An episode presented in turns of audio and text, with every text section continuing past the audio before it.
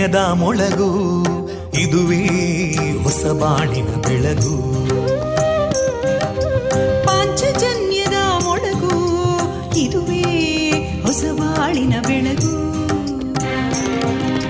ಜನಮಾನಸವ. ಅರಳಿಸುವಂತ. ಅರಳಿಸುವಂತ. ಜನಮಾನಸವ ಅರಳಿಸುವಂತ.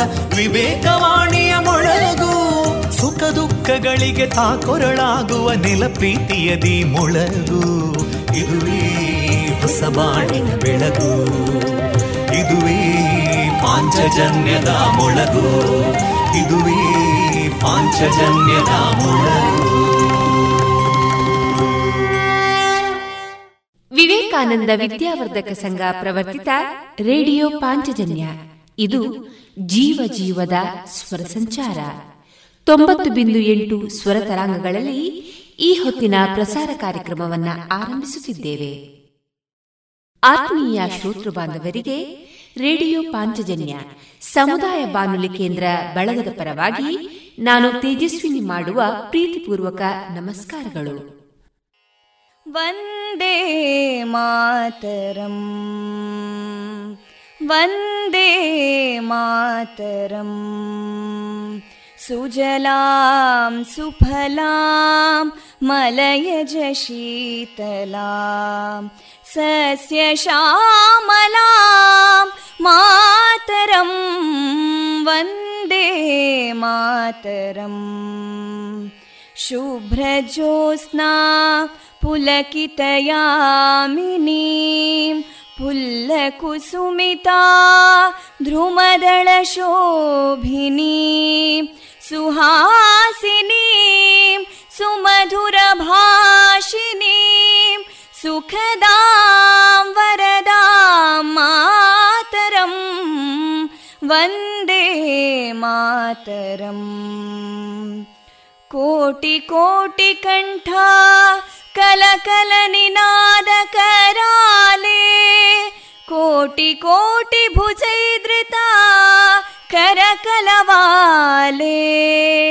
अबलां केनो मायेतो बले बहुबलधारिणीं नमामि तारिणीं रिपुदलवारिणी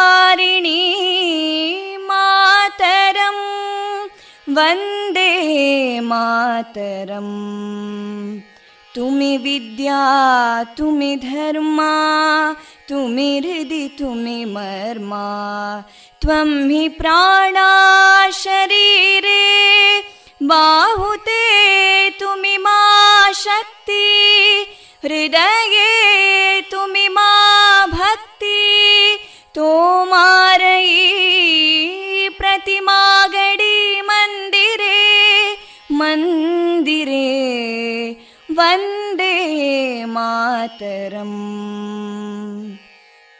त्वं हि दुर्गा दशप्रहरणधारिणीं कमलां कमलदलविहारिणीं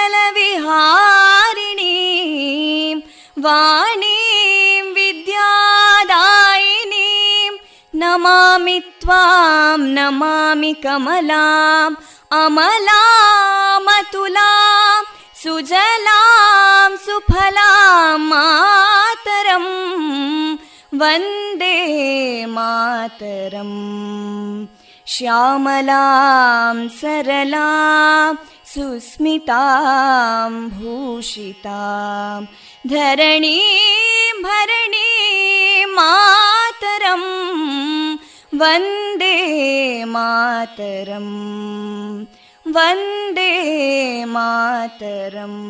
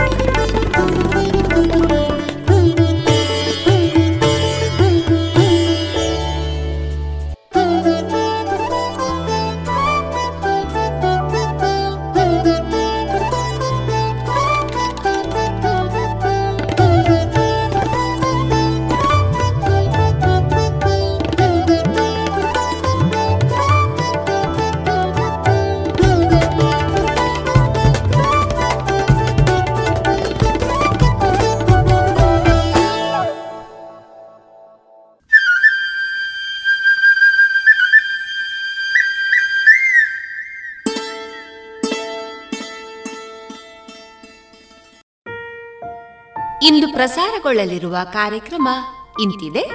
ಮೊದಲಿಗೆ ಭಕ್ತಿ ಗೀತೆಗಳು, ಮಾರುಕಟ್ಟೆ ಧಾರಣೆ, ಜಾಣ ಸುದ್ದಿ, ಸಾಹಿತ್ಯ ಸಂಗಮದಲ್ಲಿ ಅನಗ ಶಿವರಾಮ್ ಅವರ ಅನುಬಂಧ ಕಾದಂಬರಿಯ ವಾಚನ, ಜಯಪ್ಪ ಹೊನ್ನಾಳಿ ಅವರ ಸಾಹಿತ್ಯದ ಭಾವಗೀತೆ, ವೈದ್ಯ ದೇವೋಭವ ಕಾರ್ಯಕ್ರಮದಲ್ಲಿ ಡಾಕ್ಟರ್ ಶ್ರೀಪ್ರಕಾಶ್ ಅವರೊಂದಿಗಿನ ಸಂದರ್ಶನ, ಕೊನೆಯಲ್ಲಿ ಮಧುರ ಗಾನ ಪ್ರಸಾರವಾಗಲಿದೆ.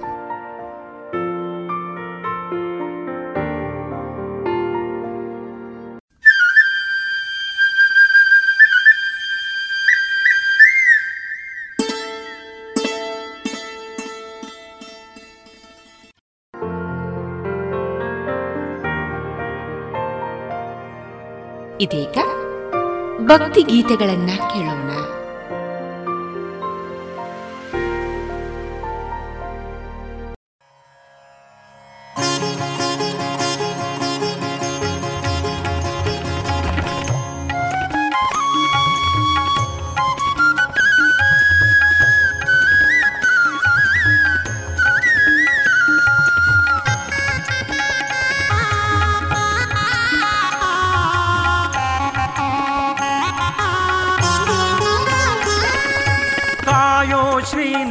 नारसिंह। जय नारसिंह, कायो श्रीनारसिंह जय नारसिंह, कायो श्रीनारसिंह त्रयम्बकाद्यमरेशा कायो श्रीनारसिंह त्रयम्बकाद्यमरेश भयान्दतिमिरमार्ताण्ड श्रीनारसिंह भयान्धतिमिरमार्ताण्ड श्रीनारसिंह कायो श्रीनारसिंह जय नारसिंहकायो श्रीनारसिंहा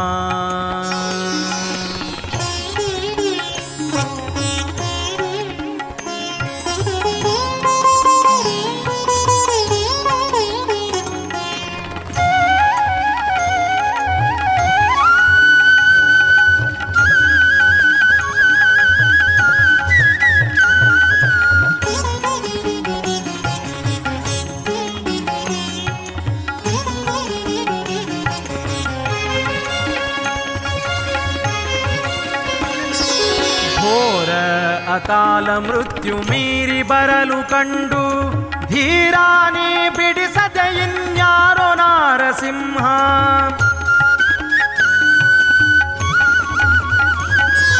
ಘೋರ ಅಕಾಲ ಮೃತ್ಯು ಮೀರಿ ಬರಲು ಕಂಡು ಧೀರಾನಿ ಬಿಡಿಸದೆ ಇನ್ಯಾರು ನಾರಸಿಂಹ ಧಿಷಣನೆ ಸುಭದ್ರ ದೋಷ ಮೃತ್ಯುಗೆ ಮೃತ್ಯು धिषणने सुभद्रदोष मृत्युगे मृत्यु। सुषुम्ननाडि स्थित विभुवे श्रीनारसिंह। सुषुम्ननाडि स्थित विभुवे श्रीनारसिंह। कायो श्रीनारसिंह। जय नारसिंह। कायो सिंह जय नारसिंह। कायो श्रीनारसिंह।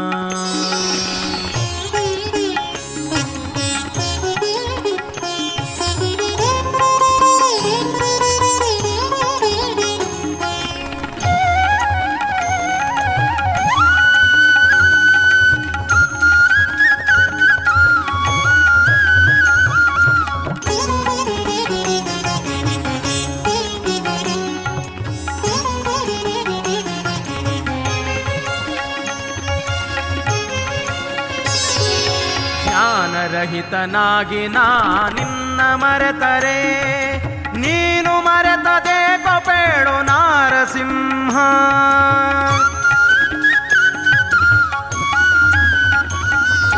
ಜ್ಞಾನರಹಿತನಾಗಿ ನಾ ನಿನ್ನ ಮರೆತರೆ. ನೀನು ಮರೆತದೆ ಕೊಪೇಳು ನಾರಸಿಂಹ. ಪಾಲ ಮುನ್ನೀರಾಗಾರ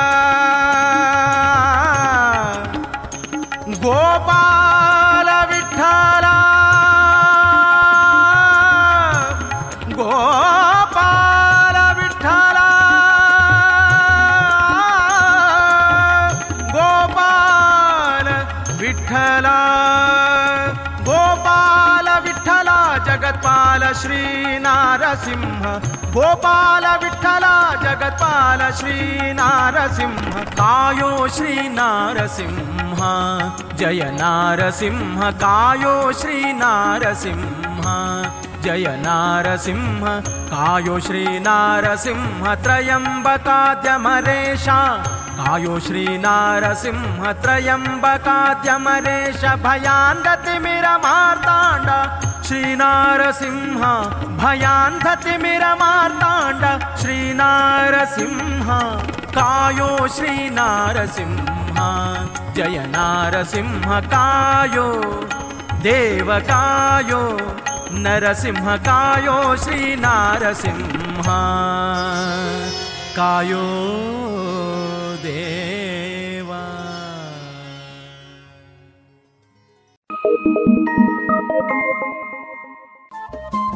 ರೇಡಿಯೋ ಪಾಂಚಜನ್ಯ ತೊಂಬತ್ತು ಬಿಂದು ಎಂಟು ಎಫ್ಎಂ ಸಮುದಾಯ ಬಾನುಲಿ ಕೇಂದ್ರ ಪುತ್ತೂರು. ಇದು ಜೀವ ಜೀವದ ಸ್ವರ ಸಂಚಾರ.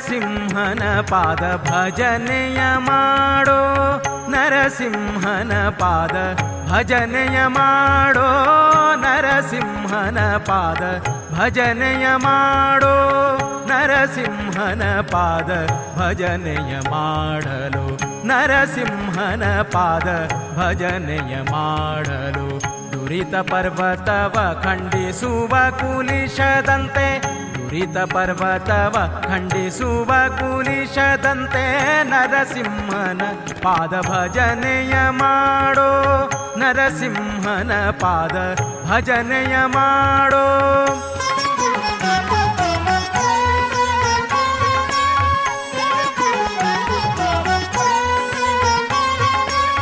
ತರಳನ ಮೊರೆ ಕೇಳಿ ತ್ವರಿತದಿಂದಲಿ ಬಂದು, ತರಳನ ಮೊರೆ ಕೇಳಿ ತ್ವರಿತದಿಂದಲಿ ಬಂದು ತರಳನ ಮೊರೆ ಕೇಳಿ. ತ್ವರಿತದಿಂದಲಿ ಬಂದು ದುರುಳನ ಕರುಳ ತನ ಕೊರಳಲ್ಲಿ ಧರಿಸಿದ. ದುರುಳನ ಕರುಳ ತನ ಕೊರಳಲ್ಲಿ ಧರಿಸಿದ. ದುರುಳನ ಕರುಳ ತನ ಕೊರಳಲ್ಲಿ ಧರಿಸಿದ.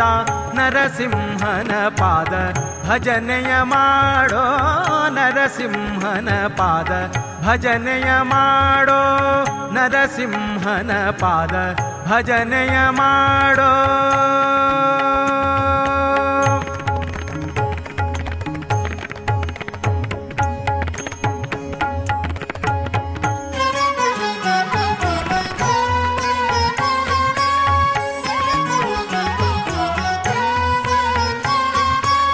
ಸುರರೆಲ್ಲ ನಡುಗಲು ಸುರರೆಲ್ಲ ನಡುಗಲು ಸಿರಿದೇವಿ ಮೊರೆಯಿಡೆ ವರ ಕಂಬದಿಂಬಂದ ಸಿರಿ ನರಹರಿ ನಮ್ಮ. ವರ ಕಂಬದಿಂಬಂದ ಸಿರಿ ನರಹರಿ ನಮ್ಮ. ಸುರರೆಲ್ಲ ನಡುಗಲು ಸಿರಿದೇವಿ ಮೊರೆಯಿಡೆ ಸುರರೆಲ್ಲ ನಡುಗಲು ಸಿರಿದೇವಿ ಮೊರೆಯಿಡೆ मरकं भं वन्द सि नर हरि नम्मा मरकं पतिं बन्द्रि नर हरि नमः नरसिंहन पाद भजनय माडो नरसिंहन पाद भजनय माडो नरसिंहन पाद भजनय माडो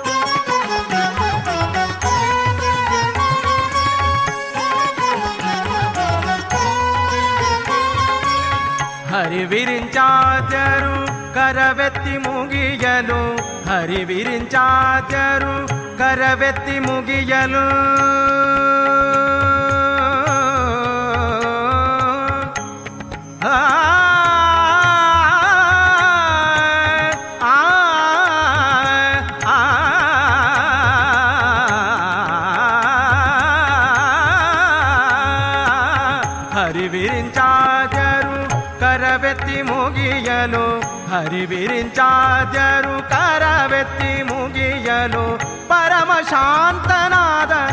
पुरन्दर विठलन परमशान्तनाद परमशान्तनाद परमशान्तनाद पुरन्दर विठलन परमशान्तनाद पुरन्दर विठलना नरसिंहन पाद माडो नरसिंहन पाद माडो। ನರಸಿಂಹನ ಪಾದ ಭಜನೆಯ ಮಾಡೋ ನರಸಿಂಹನ ಪಾದ ಭಜನೆಯ ಮಾಡಲು ನರಸಿಂಹನ ಪಾದ ಭಜನೆಯ ಮಾಡಲು ದುರಿತ ಪರ್ವತವ ಖಂಡಿಸುವ ಕುಲಿಶದಂತೆ ನರಸಿಂಹನ ಪಾದ ಭಜನೆಯ ಮಾಡೋ ನರಸಿಂಹನ ಪಾದ ನರಸಿಂಹನ ಪಾದ ನರಸಿಂಹನ ಪಾದ ಭಜನೆ.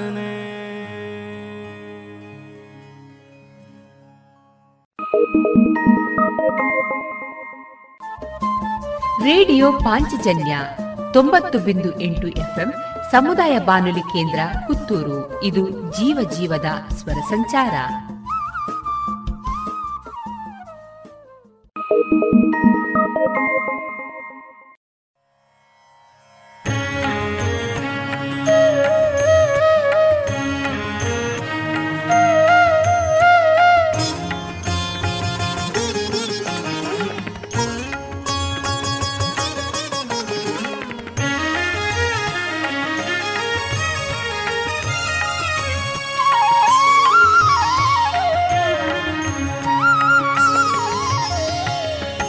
प्रणव प्रतिपाद्या प्रहलाद वरदा।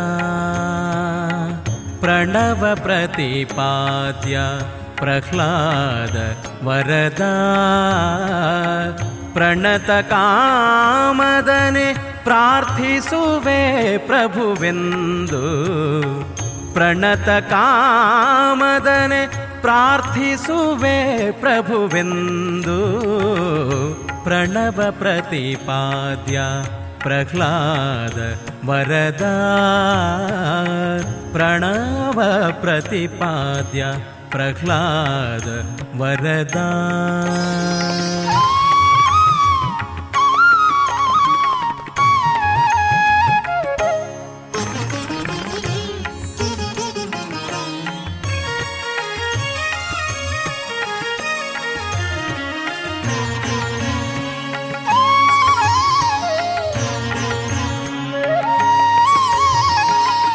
ಸಕಲ ಜೀವ ಜಡಾತ್ಮಕ ಜಗತ್ತಿನೊಳಗಿದ್ದು ಅಕಳಂಕ ನಾಮ ರೂಪದಲ್ಲಿ ಕರೆಸಿ. ಸಕಲ ಜೀವ ಜಡಾತ್ಮಕ ಜಗತ್ತಿನೊಳಗಿದ್ದು ಅಕಳಂಕ ನಾಮ ರೂಪದಲ್ಲಿ ಕರೆಸಿ. ಪ್ರಕಟನಾಗದಲೆ ಮಾಡಿಸಿ ಸರ್ವ ವ್ಯಾಪಾರ ಪ್ರಕಟನಾಗದಲೆ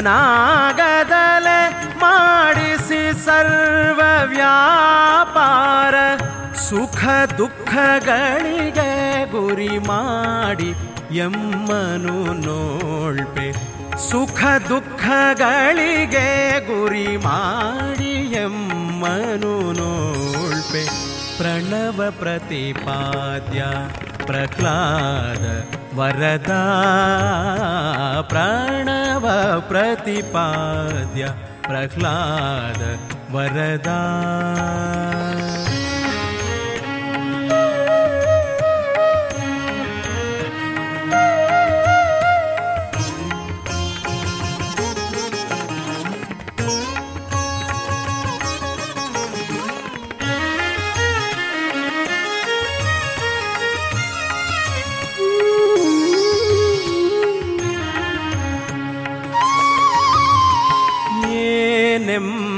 ನಿನ್ನ ಮಹಿಮೆಗೆ ರಮಾಪತಿ ನಿನ್ನ ಏನೆಂಬೆ ನಿನ್ನ ಮಹಿಮೆಗೆ ರಮಾಪತಿ ನಿನ್ನ ದೀನರಲ್ಲವೇ ತತ್ವಮಾನಿಸುರರು ದೀನರಲ್ಲವೇ ತತ್ವಮಾನಿಸುರರು ದಾನವಾಂತಕನೇ ವಿಜ್ಞಾಪನೆಯ ಕೈಕೊಂಡು ದಾನವಾಂತಕನೇ ವಿಜ್ಞಾಪನೆಯ ಕೈಕೊಂಡು ದೀನರು ಧರಿಸುವುದು ದಯದಿಂದ ನಿರುತ. ದೀನರು ಧರಿಸುವುದು ದಯದಿಂದ ನಿರುತ ಪ್ರಣವ ಪ್ರತಿಪಾದ್ಯ ಪ್ರಹ್ಲಾದ ವರದ ಪ್ರಣವ ಪ್ರತಿಪಾದ್ಯ ಪ್ರಹ್ಲಾದ ವರದ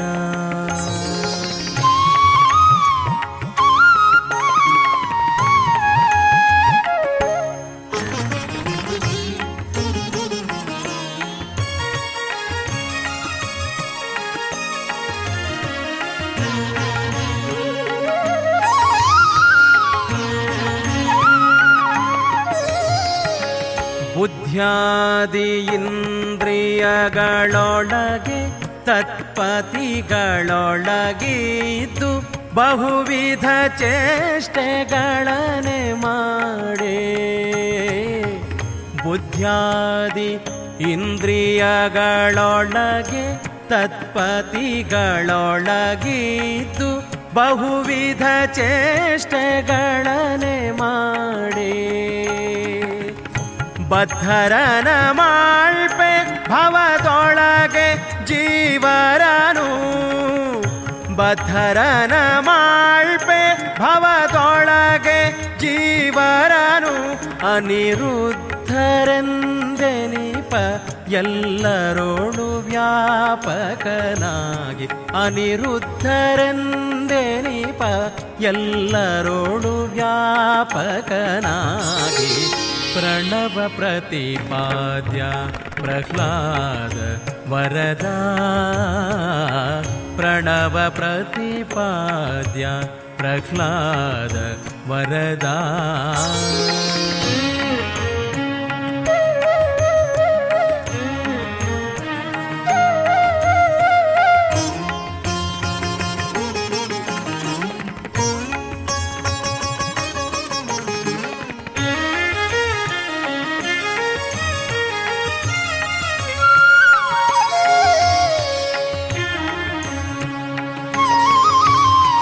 ದಾಶರಥಿ ನೀನೆ ಗತಿಯೆಂದು ಮೊರೆ ಹೋಕೆನೋ? ದಾಶರಥಿ ನೀನೆ ಗತಿಯೆಂದು ಮೊರೆ ಹೋಕೆನೋ? ವಿಭೀಷಣಗೆ ಲಂಕಾಧಿಪತ್ಯವೀತೆ?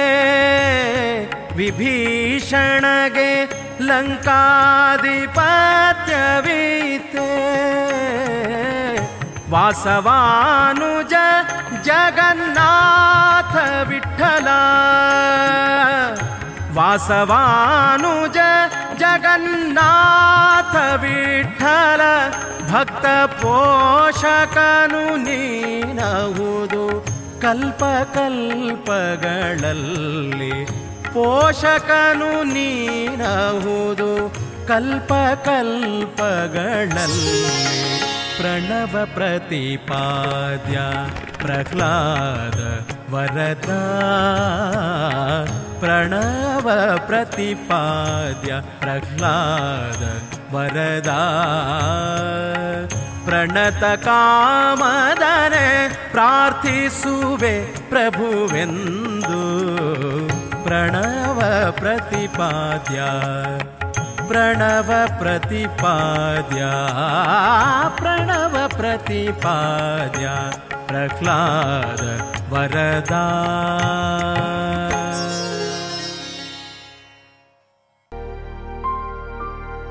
ಇದುವರೆಗೆ ಭಕ್ತಿ ಗೀತೆಗಳನ್ನ ಕೇಳಿದರೆ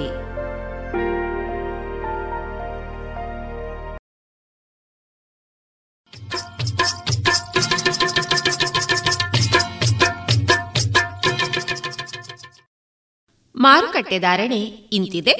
ಹೊಸ ಅಡಿಕೆ ಇನ್ನೂರ ಇಪ್ಪತ್ತ ಐದರಿಂದ ಮುನ್ನೂರ ಐವತ್ತು, ಹಳೆ ಅಡಿಕೆ ಮುನ್ನೂರ ಐದರಿಂದ ನಾಲ್ಕುನೂರ ಹತ್ತು, ಡಬಲ್ ಚೋಲ್ ಮುನ್ನೂರ ಐದರಿಂದ ನಾಲ್ಕುನೂರ ಹತ್ತು, ಹಳೆ ಪಟೋರ ಇನ್ನೂರರಿಂದ ಮುನ್ನೂರ ಮೂವತ್ತ ಐದು ಹೊಸ ಪಟೋರ ನೂರ ಎಪ್ಪತ್ತ ಐದರಿಂದ ಮುನ್ನೂರು ಹಳೆ ಉಳ್ಳಿಗಡ್ಡೆ ನೂರ ಹತ್ತರಿಂದ ಇನ್ನೂರ ಮೂವತ್ತು, ಹೊಸ ಉಳ್ಳಿಗಡ್ಡೆ ನೂರ ಹತ್ತರಿಂದ ಇನ್ನೂರ ಇಪ್ಪತ್ತ ಐದು ಹಳೆ ಮತ್ತು ಹೊಸ ಕರಿಗೊಟ್ಟು ನೂರ ಹತ್ತರಿಂದ ಇನ್ನೂರ ನಲವತ್ತು, ಕೊಕ್ಕೋ ಧಾರಣೆ ಹಸಿ ಕೊಕ್ಕೋ ಐವತ್ತ ಐದರಿಂದ ಅರವತ್ತು ಒಣಕೊಕ್ಕೋ ನೂರ ನಲವತ್ತ ಐದರಿಂದ ನೂರ ಎಪ್ಪತ್ತ ಐದು ಕಾಳುಮೆಣಸು ಇನ್ನೂರ ಐವತ್ತರಿಂದ ಮುನ್ನೂರ ಮೂವತ್ತು. ರಬ್ಬರ್ ಧಾರಣೆ ಗ್ರೇಡ್ ನೂರ ನಲವತ್ತ ಒಂಬತ್ತು ರೂಪಾಯಿ, ಲಾಟ್ ನೂರ ಹದಿನೇಳು ರೂಪಾಯಿ ಸ್ಕ್ರಾಪ್ ಒಂದು ಎಪ್ಪತ್ತ ಒಂಬತ್ತು ರೂಪಾಯಿ ಸ್ಕ್ರಾಪ್ ಎರಡು ಎಪ್ಪತ್ತ ಒಂದು ರೂಪಾಯಿ.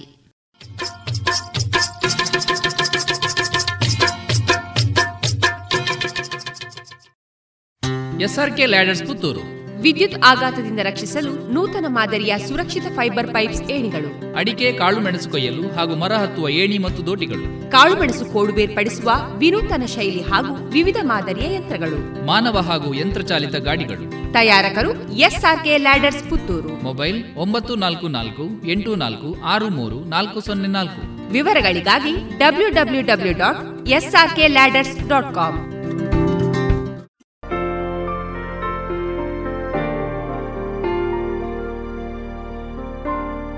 ಇನ್ನು ಮುಂದೆ ಕೇಳಿ ಜಾಣ ಸುದ್ದಿ.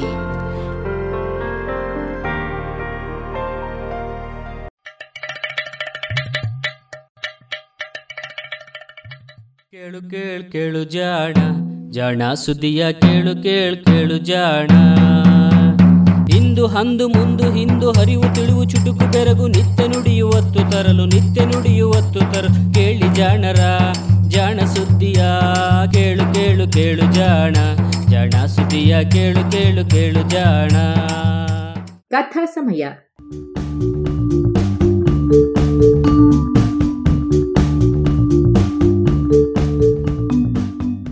ಸುಪ್ರಸಿದ್ಧ ಜೀವಿ ವಿಜ್ಞಾನಿ ಚಾರ್ಲ್ಸ್ ಡಾರ್ವಿನ್ ಇನ್ನೂರು ವರ್ಷಗಳ ಹಿಂದೆ ಕೈಗೊಂಡಿದ್ದ ಪ್ರಪಂಚ ಪರ್ಯಟನೆಯ ಸಮಯದಲ್ಲಿ ಕಂಡು ದಾಖಲಿಸಿದ ವೈಜ್ಞಾನಿಕ ಸಂಗತಿಗಳ ಟಿಪ್ಪಣಿಗಳ ಅನುವಾದ.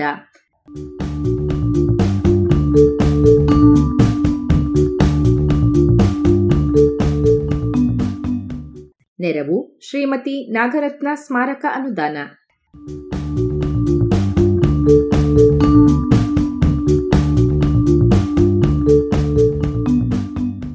ಬೀಗಲ್ ಸಾಹಸಯಾನ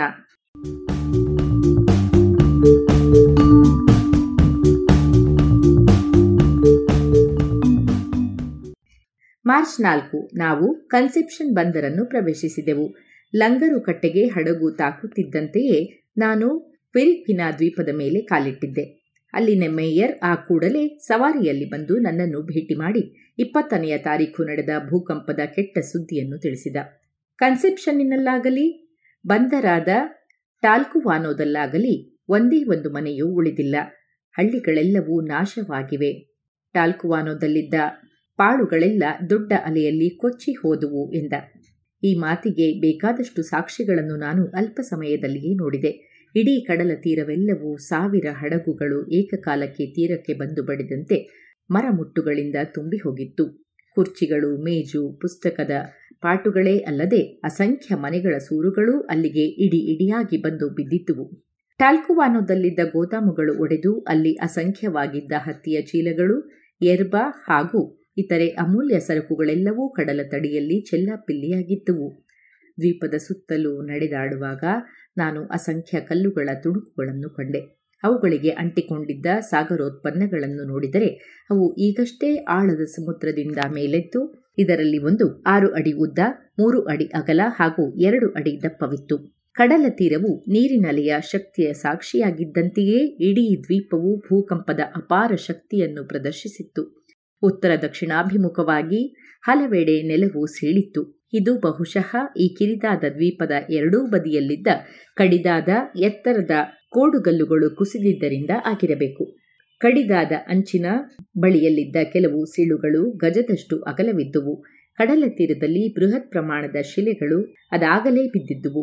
ಇನ್ನು ಮಳೆ ಬಂದರೆ ಇನ್ನೂ ಹೆಚ್ಚಿನ ಪ್ರಮಾಣದಲ್ಲಿ ಕಲ್ಲುಗಳು ಉರುಳಬಹುದೆಂದು ಅಲ್ಲಿನ ನಿವಾಸಿಗಳು ಗಾಬರಿಯಾಗಿದ್ದರು. ದ್ವೀಪದ ಬುನಾದಿಯಾಗಿದ್ದ ಗಟ್ಟಿಯಾದ ಬಳಪದ ಕಲ್ಲಿನ ಶಿಲೆಯ ಮೇಲೆ ಆ ಕಂಪನದ ಪರಿಣಾಮ ಸ್ವಾರಸ್ಯಕರವಾಗಿತ್ತು. ಇಕ್ಕಟ್ಟಾದ ಕೆಲವು ಪೆಟ್ಟದ ಬೆನ್ನೇಣುಗಳ ಮೇಲ್ಮೈ ಸಿಡಿಮದ್ದಿನಿಂದ ಸ್ಫೋಟಗೊಳಿಸಿದ ಹಾಗೆ ಪುಡಿಪುಡಿಯಾಗಿದ್ದುವು. ನೆಲದ ಮೇಲಿದ್ದ ಬಿರುಕುಗಳು ಹಾಗೂ ಕುಸಿದ ಮಣ್ಣಿನಿಂದಾಗಿ ಎದ್ದು ತೋರಿದಂತಾಗಿದ್ದ ಈ ಪರಿಣಾಮ ಕೇವಲ ಮೇಲೆ ಮೇಲೆ ಆದಂತದ್ದಿದ್ದಿರಬೇಕು. ಇಲ್ಲದಿದ್ದರೆ ಶಿಲೆಯಲ್ಲಿ ಒಂದೇ ಒಂದು ಶಿಲೆಯೂ ಗಟ್ಟಿಯಾಗಿ ಉಳಿಯುತ್ತಿರಲಿಲ್ಲ. ಅದು ಅಸಂಭವವೇನಲ್ಲ. ಏಕೆಂದರೆ ಕಂಪಿಸುತ್ತಿರುವ ವಸ್ತುವಿನ ಮೇಲ್ಮೈನ ಮೇಲಾಗುವ ಪರಿಣಾಮ ಒಳಗಾಗುತ್ತಿದ್ದಕ್ಕಿಂತಲೂ ಭಿನ್ನವಾಗಿರುತ್ತದೆ. ಬಹುಶಃ ಇದೇ ಕಾರಣದಿಂದಾಗಿ ಭೂಕಂಪಗಳು ನೆಲದ ಮೇಲೆ ಮಾಡುವ ಹಾವಳಿಯಷ್ಟನ್ನು ಆಳದ ಗಣಿಗಳಲ್ಲಿ ತೋರುವುದಿಲ್ಲ. ಇಡೀ ಒಂದು ಶತಮಾನದಲ್ಲಿ ಸಾಮಾನ್ಯವಾಗಿ ಆಗುವ ಗಾಳಿ, ಮಳೆ, ಅಲೆಗಳ ಕೊರೆತ, ಈ ಫಿರ್ಕವಿನ ದೀಪದ ಗಾತ್ರವನ್ನು ಕುಗ್ಗಿಸುತ್ತಿದ್ದುದಕ್ಕಿಂತಲೂ ಹೆಚ್ಚು ಈ ಒಂದೇ ಭೂಕಂಪದಿಂದ ಕುಗ್ಗಿ ಹೋಗಿದೆ ಎಂದು ನನಗೆ ಅನಿಸಿತು. ಟಾಲ್ಕುವಾನೋದಲ್ಲಿ ಕಾಲಿಟ್ಟ ಮರುದಿನವೇ ನಾನು ಕನ್ಸೆಪ್ಷನ್ನಿಗೆ ಸವಾರಿ ಹೋದೆ. ಎರಡೂ ಪಟ್ಟಣಗಳು ಬಲು ದುರ್ದಶೆಯನ್ನು ತೋರಿದುವಾದರೂ ನೋಡಲು ಸ್ವಾರಸ್ಯಕರವಾಗಿದ್ದುವು. ಈ ಪಟ್ಟಣಗಳ ಪರಿಚಯವಿದ್ದ ವ್ಯಕ್ತಿಗೆ ಇದು ಇನ್ನೂ ಅದ್ಭುತವೆನಿಸಿದ್ದಿರಬಹುದು. ಏಕೆಂದರೆ ಈಗ ಬಿದ್ದ ಪಾಳು ಎಲ್ಲವೂ ಒಟ್ಟಾಗಿ ಆ ಪ್ರದೇಶದಲ್ಲಿ ವಾಸಯೋಗ್ಯವೆನ್ನುವುದು ಏನೂ ಇಲ್ಲವೇ ಇಲ್ಲವೆನಿಸುತ್ತಿತ್ತು.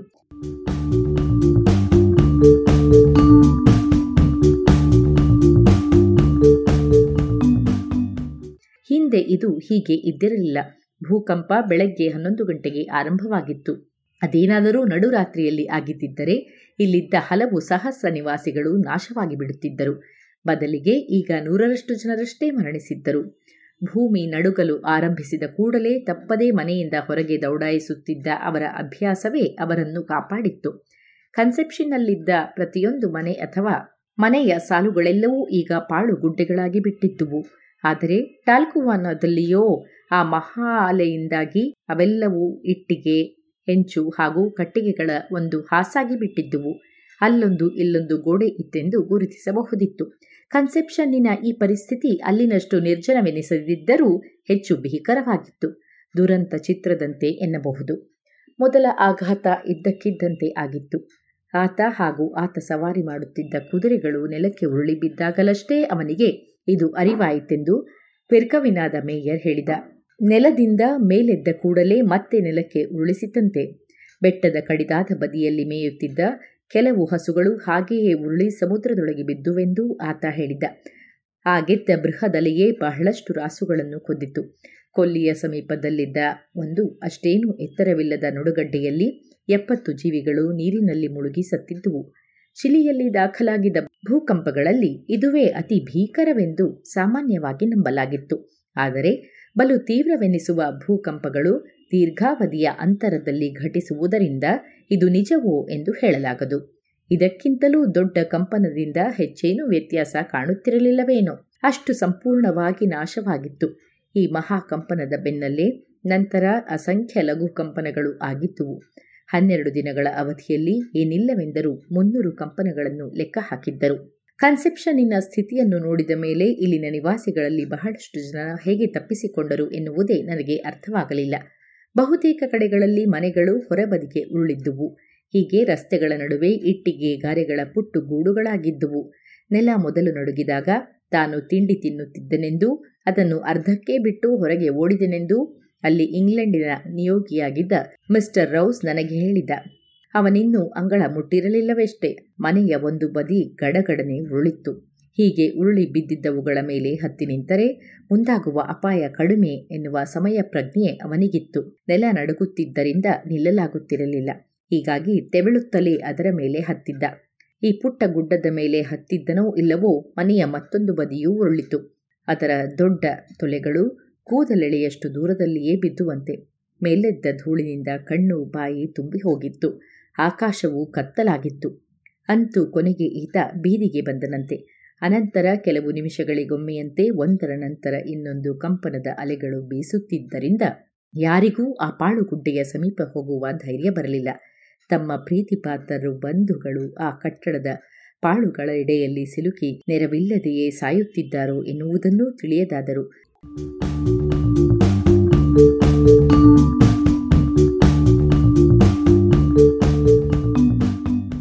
ಅಪ್ಪಿತಪ್ಪಿ ಏನಾದರೂ ಆಸ್ತಿಯನ್ನು ಉಳಿಸಿಕೊಂಡವರು ಅದರ ಮೇಲೆ ಕಣ್ಣಿಟ್ಟು ಇರಬೇಕಿತ್ತು. ಏಕೆಂದರೆ ಕಳ್ಳರು ಅಲ್ಲಿ ಹೊಂಚು ಹಾಕುತ್ತಿದ್ದರು. ಪ್ರತಿ ಬಾರಿ ಭೂಮಿ ನಡುಗಿದಾಗಲೂ ಒಂದು ಕೈಯಿಂದ ತಮ್ಮ ಎದೆಯನ್ನು ಬಡಿದುಕೊಂಡು ಅಯ್ಯೋ ಅಯ್ಯೋ ಎನ್ನುತ್ತಲೇ ಮತ್ತೊಂದು ಕೈ ಚಾಚಿ ಸಿಕ್ಕಿದ್ದನ್ನೆಲ್ಲ ಬಾಚಿಕೊಳ್ಳುತ್ತಿದ್ದರು. ಗುಡಿಸಲಿನ ಹುಲ್ಲಿನ ಚಾವಣಿಗಳು ಬೆಂಕಿಯ ಮೇಲೆ ಬಿದ್ದು ಎಲ್ಲೆಡೆ ಬೆಂಕಿ ಹೊತ್ತಿ ಉರಿಯುತ್ತಿತ್ತು. ನೂರಾರು ಜನರಿಗೆ ತಮ್ಮ ಬದುಕು ಸರ್ವನಾಶವಾಯಿತೆಂದು ಅರ್ಥವಾಗಿತ್ತು. ಕೆಲವರಿಗಷ್ಟೇ ಅಂದಿಗೆ ತಮ್ಮ ಆಹಾರವನ್ನು ಒದಗಿಸಿಕೊಳ್ಳಲಾಗಿತ್ತು. ಯಾವುದೇ ದೇಶದ ಸಿರಿವಂತಿಕೆಯನ್ನೂ ಇಂತಹ ಒಂದು ಭೂಕಂಪ ನಾಶ ಮಾಡಿಬಿಡಬಹುದು.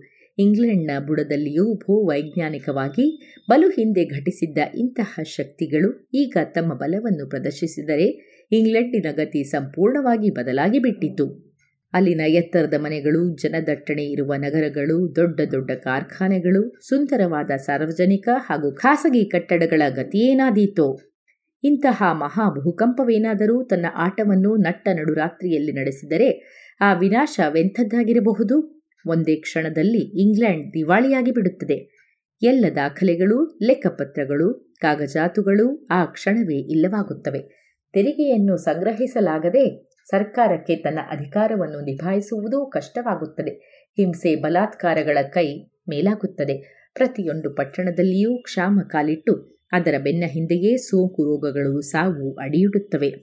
ಈ ದೊಡ್ಡ ನಡುಕದ ಕೆಲವೇ ಕ್ಷಣದ ನಂತರ ಸಾಗರ ಮಧ್ಯ ಸುಮಾರು ಮೂರ್ನಾಲ್ಕು ಮೈಲಿ ದೂರದಿಂದ ಒಂದು ಅಲೆ ಕೊಲ್ಲಿಯನ್ನು ಸಮೀಪಿಸುವುದು ಕಂಡಿತು. ಇದರ ಅಂಚು ಬಲು ನಯವಾಗಿಯೇ ಇತ್ತು. ಆದರೆ ತೀರಕ್ಕೆ ಬಂದು ಬಡಿದ ಅದು ಅಪಾರ ಬಲದಿಂದ ತೀರದ ಗುಂಟವೂ ಇದ್ದ ಗುಡಿಸಲುಗಳನ್ನೂ ಮರಗಳನ್ನು ಕಿತ್ತೊಗೆಯಿತು ಕೊಲ್ಲಿಯ ಕೊನೆಗೆ ಬಂದಾಗ ಅದು ಬಲು ಭೀಕರವಾದ ಬಿಳಿಯ ಅಲೆಗಳ ಸರಣಿಯಾಗಿ ಬದಲಾಯಿತು.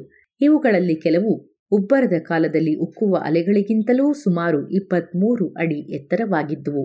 ಇವುಗಳ ಬಲ ಅಗಾಧವಾಗಿದ್ದಿರಬೇಕು, ಏಕೆಂದರೆ ಕೋಟೆಯಲ್ಲಿದ್ದ ಸುಮಾರು ನಾಲ್ಕು ಟನ್ ತೂಕವಿದ್ದ ಫಿರಂಗಿಯೊಂದು ಹದಿನೈದು ಅಡಿ ಒಳಗೆ ಸರಿದಿತ್ತು. ಪುಟ್ಟ ಹಡಗೊಂದು ತೀರದಿಂದ ಇನ್ನೂರು ಗಜ ಒಳಗಿದ್ದ ಪಾಳುಗಳೊಳಗೆ ಬಂದು ಬಿದ್ದಿತ್ತು.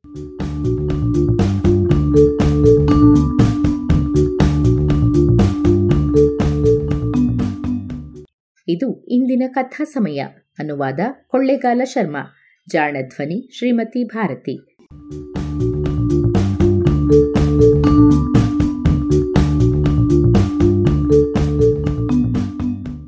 ನೆರವು, ಶ್ರೀಮತಿ ನಾಗರತ್ನ ಸ್ಮಾರಕ ಅನುದಾನ.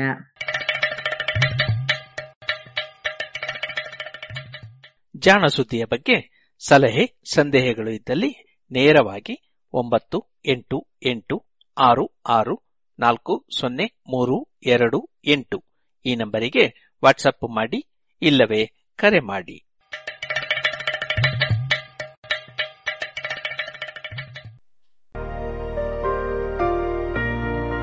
ಇದುವರೆಗೆ ಜಾಣ ಸುದ್ದಿ ಕೇಳಿದಿರಿ.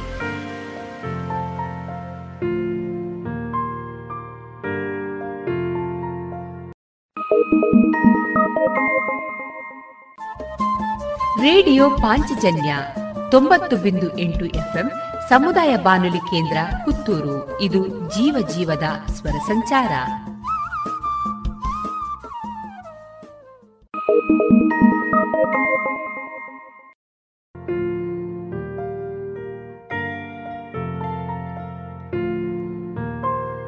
ಇನ್ನು ಮುಂದೆ ಸಾಹಿತ್ಯ ಸಂಗಮದಲ್ಲಿ ಅನಗಾ ಶಿವರಾಮ್ ಅವರ ಅನುಬಂಧ. ಕಾದಂಬರಿಯನ್ನ ಕೇಳೋಣ. ಮಾನ್ ಎನ್ನುವ ದೊಡ್ಡ ಪ್ರಶ್ನೆಗೆ ಉತ್ತರ ಸಿಕ್ಕಿದರು ಎಲ್ಲೋ ಒಂದೆಡೆ ಮನಸ್ಸು ಹೌದಾ? ನಿಜವಾಗ್ಲೂ ಅದು ಅಭಿಮಾನ್ ಇರಬಹುದಾ? ಅಂತ ಸಂಶಯವನ್ನು ಹುಟ್ಟುಹಾಕುತ್ತಿತ್ತು. ಆದರೆ ಅದನ್ನು ನಿವಾರಣೆ ಮಾಡುವುದಾದರೂ ಹೇಗೆ? ಎಂದು ಯೋಚಿಸುತ್ತಾ ರಸ್ತೆಯತ್ತ ನಡೆದೆ. ಮಾನ್ ಬಳಿ ಮಾತಾಡೋದಾ? ಇಲ್ಲ ಬೇರೇನಾದರೂ ಎಂಬ ಗೊಂದಲದಲ್ಲಿರಬೇಕಾದ್ರೆ ಆಟೋ ರಿಕ್ಷಾ ಒಂದು ಎದುರು ನಿಂತಿತ್ತು. ಮ್ಯಾಮ್, ಎಲ್ಲಿಗೆ? ಎಂದು ಕೇಳಿದರು ಡ್ರೈವರ್. ಇಲ್ಲೇ ರಾಮೋಜಿನಗರ ಎಂದಾಗ ಅವರು ಬನ್ನಿ, ಕೂತ್ಕೊಳ್ಳಿ ಎಂದರು. ನಾನು ಬೇಗ ಆಟೋ ಹತ್ತಿದೆ ಮಾನ್ ಸಿಕ್ಕಿದ ಖುಷಿ ಇತ್ತು. ಆದರೆ ಜೊತೆ ಏನೋ ಒಂದು ಭಯ. ಆಟೋ ಮುಂದೆ ಸಾಗುತ್ತಿದ್ದಂತೆ ಸಡನ್ನಾಗಿ ನಿಂತಿತ್ತು. ಏನಾಯಿತು ಎನ್ನು ಹೊರಗೆ ನೋಡಿದೆ. ಟ್ರಾಫಿಕ್. ಮ್ಯಾಮ್ ಮನೆಗಾ? ಎಂದು ಕೇಳಿದಾಗ ನಾನು, ಹಾ ಎಂದು ತಲೆ ಆಡಿಸಿದೆ. ಮಾನ್ ಕಾರು ಮುಂದುಗಡೆ ಇತ್ತು. ಮಾಸ್ಕ್ ಎಂದು ಬರೆದ ಕಾರ್, ನಂಬರ್ ಕೂಡ ಅದೆ. ಅಂಕಲ್, ಮುಂದೆ ನಿಂತಿರುವ ಆ ಕಾರನ್ನು ಫಾಲೋ ಮಾಡಿ ಪ್ಲೀಸ್ ಎಂದೆ. ಅವರು ಸರಿ ಎಂದವರೇ, ಟ್ರಾಫಿಕ್ ಕ್ಲಿಯರ್ ಆದಾಗ ಮಾನ್ ಗಾಡಿಯನ್ನು ಹಿಂಬಾಲಿಸಿದರು. ಅವನ ಕಾರು ಕಂಪೆನಿಯ ಒಳಗೆ ಹೋಯಿತು. ನಿಲ್ಲಿಸಿ ಎಂದೆ. ಆಟೋದವರು ನಿಲ್ಲಿಸಿದವರೇ, ವೇಟ್ ಮಾಡ್ಲಾ? ಎಂದು ಕೇಳಿದರು. ಬೇಡ ಎಂದು ಬಾಡಿಗೆ ಕೊಟ್ಟು ಥ್ಯಾಂಕ್ ಯು ಎಂದು ಒಳಗೆ ಹೋದೆ. ಮಾನ್ ಕಾರಿನಿಂದ ಇಳಿದವನೇ ವೇಗವಾಗಿ ಒಳಗೆ ಓಡಿದ. ನನಗೆ ಅವನ ವೇಗವನ್ನು ಹಿಂಬಾಲಿಸಲಾಗಲಿಲ್ಲ. ಕಂಪೆನಿಯ ಒಳಗೆ ಕಾಲಿಟ್ಟಾಗಲೇ ಸ್ಪಷ್ಟವಾಯಿತು. ಅಭಿಮಾನ್, ನನ್ನ ಬಾಲ್ಯ ಸ್ನೇಹಿತ ಮಾನ್. ಎದುರಿನ ಹಾಲಿನಲ್ಲಿ ಗೋಡೆಯಲ್ಲಿದ್ದ ಅಮ್ಮನ ಫೋಟೋ ನನ್ನನ್ನು ಈ ಸ್ಪಷ್ಟನೆಯತ್ತ ದೂಡಿತು. ಕಂಗಳು ಸಂತೋಷದಿಂದ ತುಂಬಿದವು. ತುಟಿಗಳು ಸಂಭ್ರಮದಿಂದ ಅರಳಿದವು. ಅಷ್ಟರಲ್ಲಿ ಒಬ್ಬರು excuse me ma'am what can I do for you ಎಂದು ಕೇಳಿದರು. ನಥಿಂಗ್ ಎಂದು ಕಿರಿನಗೆ ಬೀರಿ ಅಲ್ಲಿಂದ ಹೊರಗೆ ಬಂದೆ. ಕ್ಯೂರಿಯಾಸಿಟಿ ತಡೆಯಲಾಗದೆ ನಮಿತಾ ನನ್ನನ್ನು ಹುಡುಕಿಕೊಂಡು ಬಂದಿದ್ದಳು. ಅನು, ಏನಾಯಿತು? ಯಾಕೆ ಇಲ್ಲಿಗೆ ಬಂದಿದ್ದೆ? ಎಂದು ಕೇಳಿದಳು. ಬಾ, ಹೇಳ್ತೀನಿ. ಅನುಕ್ತಾಳಿಗೇನಾಯಿತು ಅಂತ ಹೇಳ್ತೀನಿ, ಎಂದು ಅವಳ ಹೆಗಲು ಹಿಡಿದು ಹೊರಗೆ ನಡೆದೆ. ಕಾರಿನ ಬಳಿ ತಲುಪಿದಾಗ ಒಂದು ಬಾರಿ ಹಿಂದೆ ತಿರುಗಿ ಮಾಸ್ಕ್ ಕಂಪೆನಿಯ ಕಟ್ಟಡವನ್ನು ನೋಡಿದೆ. ಅವನು ಕಷ್ಟಪಟ್ಟು ಕಟ್ಟಿದ ಸಾಮ್ರಾಜ್ಯ, ಅವಮಾನಗಳೆಂಬ ಕೆಸರಿನಲ್ಲಿ ಬೆಳೆದು ದೇವರ ಕಾಲಿಗೆ ಸಮರ್ಪಣೆಯಾದ ತಾವರೆ ಅವನು ಎಂದನಿಸಿತು. ಅನು ಏನು ಯೋಚನೆ ಮಾಡ್ತಿದ್ಯಾ? ಎಂದು ಮರುಪ್ರಶ್ನೆಯನ್ನಿಟ್ಟಳು ನಾನು ನಗುತ್ತಾ ಅವಳ ಕಾರನ್ನೇರಿದೆ. ನಮಿತಾ ಬಲಭಾಗದ ಸೀಟಿನಲ್ಲಿ ಕೂತಳು. ನಾನು ಗಾಡಿ ಮುಂದೆ ಸಾಗಿದಾಗ ಶುರು ಮಾಡಿದೆ. ಆದರೆ ಹೇಗೆ ಹೇಳಿ? ನಮ್ಮ ಫೇವ್ರೇಟ್ ರೆಸ್ಟೋರೆಂಟ್ ಎದುರು ಕಾರ್ ಪಾರ್ಕ್ ಮಾಡುತ್ತಾ, ನಮಿತಾ ಬಿಸಿ ಬಿಸಿ ಬಿರಿಯಾನಿ ತಿನ್ನುತ್ತಾ ಕತೆ ಹೇಳ್ತೀನಿ, ಎಂದೆ. ಅವಳು ಸರಿ ಎಂದು ತಲೆ ಆಡಿಸುತ್ತಾ ಕೆಳಗಿಳಿದಳು. ಹದಿನಾಲ್ಕು, ಹದಿನೈದು ವರ್ಷದ ಹಿಂದೆ, ಅನುಕ್ತ ಇನ್ನು ಐದನೇ ತರಗತಿಯಲ್ಲಿ ಕಲಿಯುತ್ತಿದ್ದ ಸಮಯ. ಮಾನ್ ಅಮ್ಮನ ಜೊತೆ ರೈಲಿನಡಿಯಲ್ಲಿ ಬಿದ್ದು ತೀರಿಕೊಂಡಿರುವ ಸುದ್ದಿ ಊರಿನಲ್ಲಿ ಹಬ್ಬಿತ್ತು. ಇದರಿಂದ ನೊಂದು ಹೋದ ಜೀವ ಎಂದರೆ ಅನುಕ್ತ. ಬದುಕಿನಲ್ಲಿ ಗೆಳೆತನ ಎಂಬ ಮುಖ್ಯವಾದ ಪಾತ್ರವನ್ನು ನಿರ್ವಹಿಸುತ್ತದೆ. ಅಂತರಾಳದ ನೋವು ನಲಿವುಗಳನ್ನು ಹಂಚಿಕೊಳ್ಳುವ ಸ್ನೇಹಿತರೇ ಇದ್ದಕ್ಕಿದ್ದಂತೆ ದೂರವಾದಾಗ ಆಗುವ ಆಘಾತದಿಂದ ಹೊರಬರಲು ಆ ಪುಟ್ಟ ಜೀವ ಒದ್ದಾಡುತ್ತಿತ್ತು. ಮನೆಯವರ ಪ್ರೀತಿಗಾಗಿ ಚಟಪಡಿಸುತ್ತಿದ್ದ ಆ ಮುಗ್ಧ ಜೀವಕ್ಕೆ ಇದ್ದ ಸಂತೋಷಗಳು ಎರಡು. ಇಂದು ಅವಳ ಜೊತೆಗಿಲ್ಲ ಎನ್ನುವ ವಾಸ್ತವವನ್ನು ಅರಗಿಸಿಕೊಳ್ಳುವುದು ಕಷ್ಟವಾಗಿತ್ತು. ಚಿಕ್ಕಿ ಮಡಿಲಲ್ಲಿ ತಲೆಯಿಟ್ಟು ಹಗಲು ರಾತ್ರಿ ಅಳುತ್ತಿದ್ದ ಆ ಮಗುವಿಗೆ ಸರಸ್ವತಿಯನ್ನು ಒಲಿಸಿಕೊಳ್ಳಲಾಗಲಿಲ್ಲ. ಐದನೇ ತರಗತಿಯಲ್ಲಿ ಫೇಲ್ ಆಗಿಯೇ ಬಿಟ್ಟಳು. ಅಕ್ಕ ಅಣ್ಣಂದಿರೆಲ್ಲ ರ್ಯಾಂಕ್ಗಳಿಂದ ಪಾಸ್ ಆದರೆ ಅವಳು ಜಸ್ಟ್ ಪಾಸ್ ಆಗುವುದು ಹರ ಸಾಹಸದ ವಿಷಯವಾಗಿತ್ತು. ಓದಿನ ಬಗ್ಗೆ ಚರ್ಚೆಗಳು ನಡೆಯದ ಮನೆ ಯಾವುದಿದೆ? ಮಕ್ಕಳು ಪಡೆಯುವ ಅಂಕಗಳ ಆಧಾರದಲ್ಲಿ ಹೀಯಾಳಿಸುವ ಮನೆಯಲ್ಲಿ ಕುಗ್ಗುತ್ತಾ ಸಾಗಿತು ಅವಳ ಬದುಕು. ಭರವಸೆ ಎಂಬುದು ದಿಕ್ಕು ತೋಚದೆ ಓಡಿಯೇ ಹೋಯಿತು. ಆತ್ಮವಿಶ್ವಾಸದ ಜಾಗದಲ್ಲಿ ಕೀಳರಿಮೆ ಜಂಡ ಹೂಡಿತ್ತು. ಚಿಕ್ಕಮ್ಮ ಮಾಡುವ ಸಮಾಧಾನ, ಅಪ್ಪ ಅಮ್ಮನ ಬೆಸುಗೆಗೆ ಸರಿಸಮವಾಗದು. ಅಪ್ಪನಿಗೆ ಮಗಳು ಹೇಗಾದರೂ ಸರಿ ರ್ಯಾಂಕ್ ತೆಗೆಯಲೇಬೇಕೆಂಬ ಹಠ. ಅಣ್ಣಂದಿರ ಮಕ್ಕಳು ತೆಗೆಯುವ ಅಂಕಗಳಿಗೆ ಸರಿಸಮವಾಗಿ ನನ್ನ ಮಗಳು ತೆಗೆಯಬೇಕೆಂಬ ವ್ಯಾಮೋಹ. ಇದೆಲ್ಲದರ ಮಧ್ಯೆ ಸಿಲುಕಿ ಒದ್ದಾಡುತ್ತಿದ್ದ ಆ ಜೀವ. ಬದುಕಿಗಾಗಿ ಅರಣ್ಯರೋಧನವನ್ನೇ ಮಾಡುತ್ತಿತ್ತು. ಮಕ್ಕಳು ಮನೆಯಲ್ಲಿದ್ದು ಕಲಿಯದಿದ್ದರೆ ಹೆತ್ತವರೇ ಮತ್ತೆ ನೋಡುವ ಆಪ್ಷನ್ ಹಾಸ್ಟೆಲ್. ಅನುಕ್ತಳ ಪಾಲಿಗೆ ಒಲಿದಿದ್ದು ಅಂತಿಂತ ಹಾಸ್ಟೆಲ್ ಆಗಿರಲಿಲ್ಲ. ಬೋರ್ಡಿಂಗ್ ಸ್ಕೂಲ್ ಎಂಬ ಜೈಲು. ಡೆಲ್ಲಿಯಲ್ಲಿರುವ ಪ್ರತಿಷ್ಠಿತ ಶಾಲೆಗಳಲ್ಲಿ ಒಂದು. ಹಲವು famous actors, doctors, engineers, I P S, I A S ಅಧಿಕಾರಿಗಳನ್ನು ದೇಶಕ್ಕೆ ನೀಡಿದ ಶಾಲೆಯದು. ಆದರೆ ಮನೆಯವರೊಂದಿಗೆ ಇರಲು ಬಯಸುವ ಆ ಪುಟ್ಟ ಕೂಸಿಗೆ ಸಹಿಸಲಾಗಲಿಲ್ಲ. ಯಾವಾಗ ಹಾಸ್ಟೆಲ್ ಸೇರಿಸುವ ಪ್ರಸ್ತಾವನೆ ಬಂತೋ ಆ ದಿನವಿಡೀ ಅತ್ತವಳ ಕಣ್ಣೀರೇ ಬತ್ತಿ ಹೋಗಿತ್ತು. ಮತ್ತೆ ಅಳುವುದಾಗಲಿ ನಿರಾಕರಣೆಯನ್ನು ವ್ಯಕ್ತಪಡಿಸುವುದಾಗಲಿ ಮಾಡದೆ ಮೌನವಾಗಿದ್ದಳು. ಮಾನಸಿಕವಾಗಿ ಸತ್ತು ಹೋದ ಶರೀರದಂತೆ. ಕೊನೆಗೂ ಆ ದಿನ ಬಂತು. ಅಪ್ಪ ಮತ್ತು ದೊಡ್ಡಪ್ಪ ಡೆಲ್ಲಿ ಸ್ಕೂಲಿಗೆ ಸೇರಿಸಿ ಹೊರಟು ನಿಂತರು. ಅನುಕ್ತಾಳ ಕಣ್ಣಿನಿಂದ ಒಂದು ಹನಿ ಕೆನ್ನೆಗೆ ಜಾರಲಿಲ್ಲ. ಮಗಳೇ, ನಾನು ಎರಡು ವಾರಕ್ಕೊಮ್ಮೆ ಬಂದು ಹೋಗ್ತೀನಿ, ಹುಷಾರಾಗಿರು ಕಂದ ಎಂದು ಅಪ್ಪ ಮಗಳನ್ನು ಅಪ್ಪಿಕೊಳ್ಳಲು ಬಂದಾಗ, ಅಪ್ಪನನ್ನು ದೂಡಿದವಳೆ ನೀನು ಇನ್ಮುಂದೆ ಯಾವತ್ತೂ ನನ್ನ ನೋಡಲು ಬರಬೇಡ. ನನಗೆ ನಿಂಗೆ ಇದ್ದ ಸಂಬಂಧ ಇಲ್ಲಿಗೆ ಮುಗಿದು ಹೋಯಿತು ನಾನು ಸತ್ತು ಹೋದರೂ ಬರಬೇಡ ಎಂದು ಒಳಗೆ ಓಡಿದಳು ಅನುಕ್ತ. ಶಾಲೆಯಲ್ಲಿ ನಡೆಯುವ ಪ್ರತಿ ವಿಷಯವನ್ನ ಸಂಜೆ ಚಿಕ್ಕಿಗೆ ಹೇಳುತ್ತಿದ್ದಾಗ ಇರುವ ಕೌತುಕ ಮರೆಯಾಯಿತು. ಫ್ರೆಂಡ್ಸ್ ಎನ್ನಲು ಯಾರೂ ಇರಲಿಲ್ಲ. ಸದಾ ಹೆಗಲಿಗೆ ಹೆಗಲು ನೀಡುತ್ತಿದ್ದ ಗೆಳೆಯರಿಬ್ಬರು ಈಗ ಭೂಮಿ ಮೇಲಿಲ್ಲ. ರಾತ್ರಿ ಚಿಕ್ಕಪ್ಪನ ಕೈಗಳೇ ತಲೆದಿಂಬು. ಆದರೆ ಈಗ ತೆಳ್ಳಗಿನ ಹತ್ತಿಯ ದಿಂಬು ಕೂಡ ಕಲ್ಲೆನಿಸುತ್ತಿತ್ತು. ಜೊತೆಯಲ್ಲಿ ಮಲಗಿ ಕತೆ ಹೇಳುತ್ತಿದ್ದ ಅಣ್ಣ ಕೂಡ ಪಕ್ಕದಲ್ಲಿಲ್ಲ. ಆ ಕತ್ತಲೆಯಲ್ಲಿ ಹೋರಾಡುತ್ತಾ ನಿದ್ರಾದೇವಿಯನ್ನು ಒಲಿಸುವುದು ಸಾಹಸವೇ ಸರಿ. ಬೆಳಗ್ಗೆ ಇಡ್ಲಿ, ದೋಸೆ ಎಂದು ಹೊಟ್ಟೆ ತುಂಬ ತಿನ್ನಿಸುವ ಚಿಕ್ಕಿ ಇದ್ದರು. ಆದರೆ ಈಗ ಚಪಾತಿ, ದಾಲ್, ಬ್ರೆಡ್, ಜಾಮ್ ರುಚಿ ಹಿಡಿಸಲಿಲ್ಲ. ಶಾಲೆಯಲ್ಲಿನ ಪಾಠಗಳು ಮೊದಮೊದಲು ತಲೆಯ ಮೇಲಿನಿಂದ ಓಡುತ್ತಿತ್ತು. ಎಲ್ಲವೂ ರೂಢಿಯಾಗಲು ಸುಮಾರು ಸಮಯ ಪಡೆಯಲಿಲ್ಲ. ಎರಡು ತಿಂಗಳಿನಲ್ಲಿ ಒಂದಕ್ಕೊಂದು ಹೊಂದಿಸಲಾರಂಭಿಸಿದರೂ. ಹಾಸ್ಟೆಲ್ ವಾರ್ಡನ್ ಕಾಟದಿಂದ ಬಿಡುಗಡೆ ಇರಲಿಲ್ಲ. ಅವಳು ಮಕ್ಕಳಿಗೆ ನೀಡುತ್ತಿದ್ದ ಟಾರ್ಚರ್ ಅಷ್ಟಿಷ್ಟಾಗಿರಲಿಲ್ಲ. ಇಂಟರ್ನಲ್ಸ್ ಮಾರ್ಕ್ಸ್ ಕಡಿಮೆಯಾದರೆ ರಾತ್ರಿ ಊಟ ನೀಡದೆ ಓದಿಸುತ್ತಿದ್ದಳು. ಬೆನ್ನಿಗೆ ಬರೆ ಬರುವಂತೆ ಲಾಠಿಯಲ್ಲಿ ಹೊಡೆಯುವ ಶಿಕ್ಷೆ ಬೇರೆ. ಎಲ್ಲವೂ ರಿಸಲ್ಟ್ಗಾಗಿ ನಡೆಯುತ್ತಿದ್ದ ಆಟಗಳು. ಇದರಲ್ಲಿಯೂ ಬಿದ್ದು ಎದ್ದು ಈಜಾಡಲು ಪ್ರಯತ್ನಿಸುತ್ತಿರುವಾಗಲೇ ಒಂದು ದೇವತೆ ಪ್ರತ್ಯಕ್ಷಳಾದಳು. ಬದುಕಿನಲ್ಲಿ ಬೆಳಕಿಗಾಗಿ ಪರಿತಪಿಸುತ್ತಿದ್ದ ಆ ಪುಟ್ಟ ಕೂಸಿಗೆ ಕೈ ನೀಡಿ ಬಾವಿಯಿಂದ ಇತ್ತ ದಡ ಸೇರಿಸಿದವಳು ಅವಳು. ಬೆಳಕಿನೆಡೆಗೆ ದಾರಿ ತೋರಿಸಿದವಳು ಅವಳು. ಅವಳ ಹೆಸರೇ ತಾರಾ. ನಕ್ಷತ್ರದಂತೆ ಸದಾ ಮಿನುಗುತ್ತಾ ಮಕ್ಕಳ ಮನಸ್ಸನ್ನು ಗೆಲ್ಲುವ ಟೀಚರ್. ಅವಳೇನು ವಿಜ್ಞಾನಿಯಾಗಿರಲಿಲ್ಲ. ಬದಲಾಗಿ ಮ್ಯೂಸಿಕ್ ಟೀಚರ್. ಅನುಕ್ತಳಿಗೆ ಯಾವುದರಲ್ಲಿಯೂ ಆಸಕ್ತಿ ಇಲ್ಲದೆ ದೂರದಲ್ಲಿ ಕೂತಿದ್ದಾಗ ಕರೆದು ವಯಲಿನ್ ಹಿಡಿಯಲು ಕೊಟ್ಟವಳು ಅವಳೆ. ಟೀಚರ್ ಹಾಗೂ ಶಿಷ್ಯನ ಸಂಬಂಧ ಬೆಳೆಯುತ್ತಾ ಸ್ನೇಹಕ್ಕೆ ತಿರುಗಿತು. ತನ್ನ ಕಷ್ಟಗಳನ್ನು ತಾರಾ ಟೀಚರ್ ಬಳಿ ಹೇಳಿ ಮನಸ್ಸನ್ನು ಹಗುರ ಮಾಡಿದವಳು ಅನುಕ್ತ. ತಾರಾ ಬಾರದೇ ಇರುತ್ತಿದ್ದರೆ ಕಲಿಕೆಯಲ್ಲಿ ಆಸಕ್ತಿ ಬರುತ್ತಿರಲಿಲ್ಲ. ಸಂಗೀತ್ ದೇವತೆಯನ್ನು ಉಲಿಸುವ ಪ್ರಯತ್ನವೂ ಆಗುತ್ತಿರಲಿಲ್ಲ. ಐದು ವರ್ಷಗಳ ಕಾಲ ತಾರಾ ಅಡಿಯಲ್ಲಿ ವಯಲಿನ್ ಅಭ್ಯಾಸ ಮಾಡಿದವಳೆ. ಮುಂದಿನ ಪಿಯುಸಿ ಶಿಕ್ಷಣವನ್ನು ಆರಿಸಿದ ಕ್ಷೇತ್ರ ವಾಣಿಜ್ಯ ವಿಭಾಗ. ತಾರಾಳ ನೆರಳು ಸದಾ ಅನುಕ್ತಾಳ ಮೇಲಿತ್ತು ಎಲ್ಲರ ಬದುಕಿನಲ್ಲಿ ಒಂದು ಟರ್ನಿಂಗ್ ಪಾಯಿಂಟ್ ಇದ್ದೇ ಇರುತ್ತಲ್ವಾ? ಅನುಕ್ತಾಳ ಬದುಕಿಗೆ ತಿರುವು ಸಿಗೋದೂ ಇಲ್ಲೇ.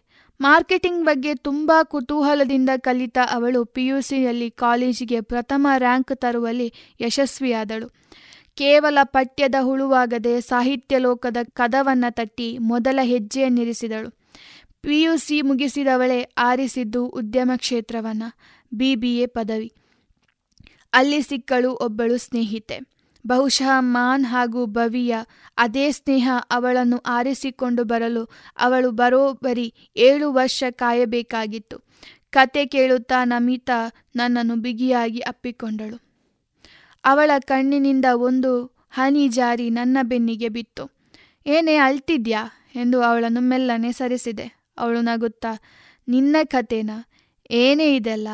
ಇಷ್ಟೆಲ್ಲ ಕಷ್ಟಗಳು, ಸಮಸ್ಯೆಗಳು, ಎಲ್ಲವನ್ನ ಎದುರಿಸಿ ಬಂದವಳು ಈ ತನಕ. ಅರೆ ಕ್ಷಣ ಕೂಡ ಇದರ ಬಗ್ಗೆ ಹೇಳಿಕೊಳ್ಳಲಿಲ್ಲ. ಕುಟುಂಬದ ಬಗ್ಗೆ ಕೇಳಿದಾಗೆಲ್ಲ ಅವ್ರ ಬಗೆಗೆ ಮಾತನಾಡಲು ಇಷ್ಟ ಇಲ್ಲ ಅಂತಿದ್ದೆ. ಇಷ್ಟು ನೋವನ್ನು ಹೊತ್ತುಕೊಂಡಿರುವ ಸೂಚನೆ ಕೂಡ ನೀಡ್ಬೋದಾಗಿತ್ತಲ್ಲ? ಎನ್ನುತ್ತಾ ಕಣ್ಣೀರೊರೆಸಿದಳು ನಾನು ನಗುತ್ತಾ ನಾನು ಹೇಳಿಕೊಳ್ಳದೆ ನೀನು ನನಗೆ ಇಷ್ಟೆಲ್ಲ ಮಾಡಿರುವಾಗ ಹಿಂದೆ ಇದ್ದ ನೋವನ್ನು ಮರೆತು ಈಗ ನಿನ್ನ ಜೊತೆ ಇರ್ದಿನಲ್ಲ? ನಂಗೆ ಬೇಕಾಗಿರೋದು ಪರಿಶುದ್ಧವಾದ ಸ್ನೇಹವೇ ಹೊರತು ಕರುಣೆಯಲ್ಲ, ಎಂದೆ. ನನ್ನ ಮೌನದ ಹಿಂದೆ ಇದ್ದ ದೊಡ್ಡ ಶಕ್ತಿಯೂ ಅದೇ ಆಗಿತ್ತು. ನಮಿತಾ ಸಿಕ್ಕಾಗ ಎಲ್ಲ ನೋವು ಮರೆತು ಹೋಯಿತು. ನಾನು ಸ್ಕಾಲರ್ಶಿಪ್ಗಳ ಮೂಲಕ ಡಿಗ್ರಿ ಮುಗಿಸಿದೆ. ಅದರ ಜೊತೆಗೆ ಒಂದು ಪಿಜ್ಜಾ ಹಟ್ನಲ್ಲಿ ಕೆಲಸ ಮಾಡುತ್ತಾ ದೈನಂದಿನ ಖರ್ಚುಗಳನ್ನು ನೋಡಿಕೊಳ್ಳುತ್ತಿದ್ದೆ. ಅದೇ ಸಮಯದಲ್ಲಿ ಅಣ್ಣ ವಿದೇಶದಿಂದ ಊರಿಗೆ ಬಂದವನೇ ನನ್ನನ್ನು ಭೇಟಿಯಾಗಲು ಬಂದ. ನೋಕಿಯಾ ಫೋನೊಂದನ್ನು ಕೈಗಿಟ್ಟು ದಿನಕ್ಕೆ ಮೂರು ಮೆಸೇಜ್ ಕಳಿಸು. ಏನೇ ಆಗಿರಬಹುದು ನಿನ ನೀನು ಚೆನ್ನಾಗಿದ್ಯಾ ಅಂತ ನಂಗೆ ಗೊತ್ತಾಗಬೇಕಷ್ಟೆ. ಅದೇ ರೀತಿ ಎ ಟಿ ಎಂ ಕಾರ್ಡ್ ತಿಂಗಳಿಗೆ ಒಂದು ಬಾರಿ ಎಷ್ಟು ಬೇಕೋ ಅಷ್ಟು ದುಡ್ಡು ವಿಡ್ರಾ ಮಾಡು ಎಂದು ಪ್ರೀತಿಯಿಂದ ಆಜ್ಞಾಪಿಸಿ ಹೊರಟ. ಬದುಕಿನಲ್ಲಿ ಎಷ್ಟೇ ಕಷ್ಟ ಬಂದರೂ ಜೊತೆಯಲ್ಲಿದ್ದವನು ಅಣ್ಣ. ತಂಗಿಗಾಗಿ ತನ್ನಿಂದ ಏನೆಲ್ಲ ಸಾಧ್ಯನೋ ಅದೆಲ್ಲ ಮಾಡುತ್ತಿದ್ದ. ಸೆಮಿಸ್ಟರ್ ಮುಗಿದಾಗ ಸಿಗುವ ರಜೆಯನ್ನು ನಮಿತಾ ಜೊತೆ ಅವಳ ಅಪ್ಪನ ಫಿಲಂ ಇನ್ಸ್ಟಿಟ್ಯೂಟ್ನಲ್ಲಿ ಹೊಸ ಕೋರ್ಸ್ಗಳನ್ನು ಮಾಡುವ ಮೂಲಕ ಕಳೆದೆ. ನಾವಿಬ್ಬರು ಆರು ಸೆಮಿಸ್ಟರ್ಗಳಲ್ಲಿ ನಾಲ್ಕು ಕೋರ್ಸುಗಳನ್ನು ಮುಗಿಸಿದ್ದೆವು. ಡೈರೆಕ್ಷನ್, ಸ್ಕ್ರಿಪ್ಟ್, ಎಡಿಟಿಂಗ್ ಹಾಗೂ ಕ್ಯಾಮರಾ. ಅದರ ಜೊತೆಯಲ್ಲಿ ಕಾದಂಬರಿಗಳನ್ನು ಬಿಡುಗಡೆ ಮಾಡಿದೆ. ಸಾಹಿತ್ಯ ಲೋಕದಲ್ಲಿ ಏನೋ ಒಂದು ಸಾಧನೆ ಮಾಡುವ ತುಡಿತ. ಐ ಎಂನಲ್ಲಿ ಎಂ ಬಿ ಎ ಮುಗಿಸುವಷ್ಟರಲ್ಲಿ ಒಂದು ಕಥೆಯನ್ನು ರೆಡಿ ಮಾಡಿದೆವು. ಮುಂದೆ ಫಿಲಂ. ಎಲ್ಲ ಒಂದು ಕ್ಷಣ ಹಾಗೆ ಕಣ್ಣೆದುರು ಹಾದು ಹೋಯಿತು. ಬದುಕಿನ ಹತ್ತು ಪರ್ಸೆಂಟೇಜ್ ಇಷ್ಟು ಬೇಗ ಮುಗಿದು ಹೋಯ್ತಾ? ಇಷ್ಟೇನ ಆಗಿದ್ದು ಎಂದನಿಸಿಬಿಟ್ಟಿತ್ತು. ನನ್ನಂತೆ ನಮಿತಾ ಮನಸ್ಸಿನಲ್ಲಿ ನೆನಪಿನ ಪುಟುಗಳು ತಿರುಚಿದವು ಎಂದು ಅವಳ ಕಣ್ಣುಗಳು ಹೇಳುತ್ತಿತ್ತು. ಹೆಲೋ, ತಿನ್ನು ಬಿರಿಯಾನಿ ಬಿಸಿ ಅರಿಯೋಗತ್ತೆ ಎಂದೆ. ಅವಳು ನಗುತ್ತಾ, ಹಾ, ತಿನ್ನುವ ಎಂದಳು. ಅಂದರೆ ಅನುಕ್ತ ಅಂದರೆ ಅನರ್ಘ್ಯ ಎಂದು ನಮಿತಾ ನಕ್ಕಳು. ಅವನ್ಯಾಕೆ ಅನುಕ್ತ ಅಂತ ಹೆಸ, ಹೆಸರಿಸಿದ? ಅಂದರೆ ಅವನಿಗೆ ನಾನೇ ಅನು ಅಂತ ಗೊತ್ತಾಗ್ಲಿಲ್ವಾ ಎಂದು ಸಂಶಯದ, ಸಂಶಯವನ್ನು ಮುಂದಿಟ್ಟೆ. ನನಗೂ ಅದೇ ಗೊಂದಲ. ಅವನ ಬದುಕಿನಲ್ಲಿ ಏನಾಗಿರ್ಬೋದು? ಅಭಿಮಾನ್ ಹೇಗೆ ಮಾಸ್ಕ್ ಕಂಪೆನಿಯ ಒಡೆಯನಾದ ಎಂಬ ಪ್ರಶ್ನೆ ತಲೆಯಲ್ಲಿ ಓಡಲಾರಂಭಿಸಿತು. ಅಮ್ಮನ ಹಾಗೆ ರೈಲಿನಡಿಯಲ್ಲಿ ಬಿದ್ದಿದ್ದಾನೆ ಎಂದವನೇ ಈ ರೀತಿ ಮರಳಿ ಬರೋದು ಹೇಗೆ ಸಾಧ್ಯ? ಅದು ಅಲ್ಲದೆ ಮೊನ್ನೆ ಅವಾರ್ಡ್ ಫಂಕ್ಷನ್ನಲ್ಲಿ ಅಪ್ಪನನ್ನು ನೋಡಿದಾಗ ಅವನಿಗೆ ಗೊತ್ತಾಗಬೇಕಾಗಿತ್ತಲ್ಲ? ನಾನೇ ಅನರ್ಘ್ಯ ಅಂತ. ನನ್ನ ಮುಖ ಗುರುತು ಹಿಡಿಯಲಾಗದಿದ್ರೆ ಅಪ್ಪನ ಮುಖ ಪರಿಚಯ ಇರಬೇಕಲ್ವಾ? ಎಂದು ನಾನು ಪ್ರಶ್ನೆಯನ್ನು ಮುಂದಿಟ್ಟೆ. ನಮಿತಾ, ಹೌದಲ್ವಾ? ಮತ್ತ್ಯಾಕೆ ನಮ್ಮಲ್ಲಿ ಕತೆಗೆ ಹೇಳ್ತಾ ಇದ್ದಾನೆ? ಕತೆ ಹೇಳೋಕೆ ಯಾಕೆ ಬಂದ? ಏನೇ ಇದರ ಹಿಂದೆ ಇರುವ ಸಸ್ಪೆನ್ಸ್ ನಿನ್ನ ಸ್ನೇಹಿತನೇ ಅಲ್ಲದಕ್ಕೂ ಉತ್ತರ ಕೊಡಬೇಕು. ಎಂದು ಒಂದಕ್ಕೂ ಉತ್ತರ ಸಿಗದೆ ಗೊಣಗಿದಳು. ಅವನಿಗಾಗಿ ಕಾಯಬೇಕು. ಅನು ಆಫೀಸ್ಗೆ ಹೋಗಿ ಮುಂದಿನ ಕತೆ ಕೇಳೋದಾ? ಹೇಗೂ ಆಫೀಸ್ ಗೊತ್ತಾಗಿದೆ, ಬಾ ಎಂದು ಎದ್ದಳು.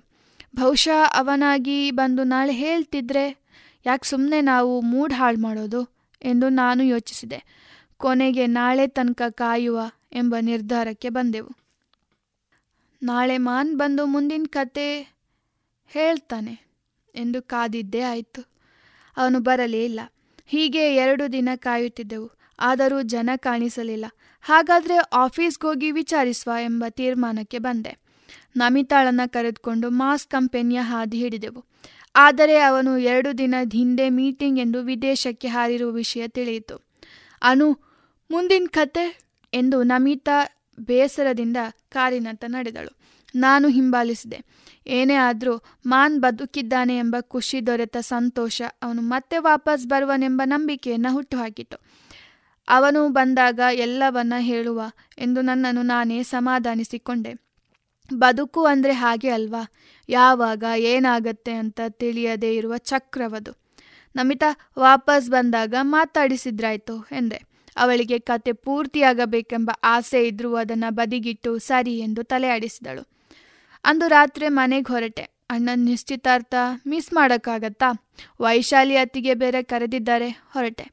ನಾನು ಅವರಂತೆ ಬದುಕಬೇಕು. ಬಹುಶಃ ಅಪರೂಪದ ಪ್ರೀತಿ ಸಿಗುತ್ತಾ? ಗೊತ್ತಿಲ್ಲ.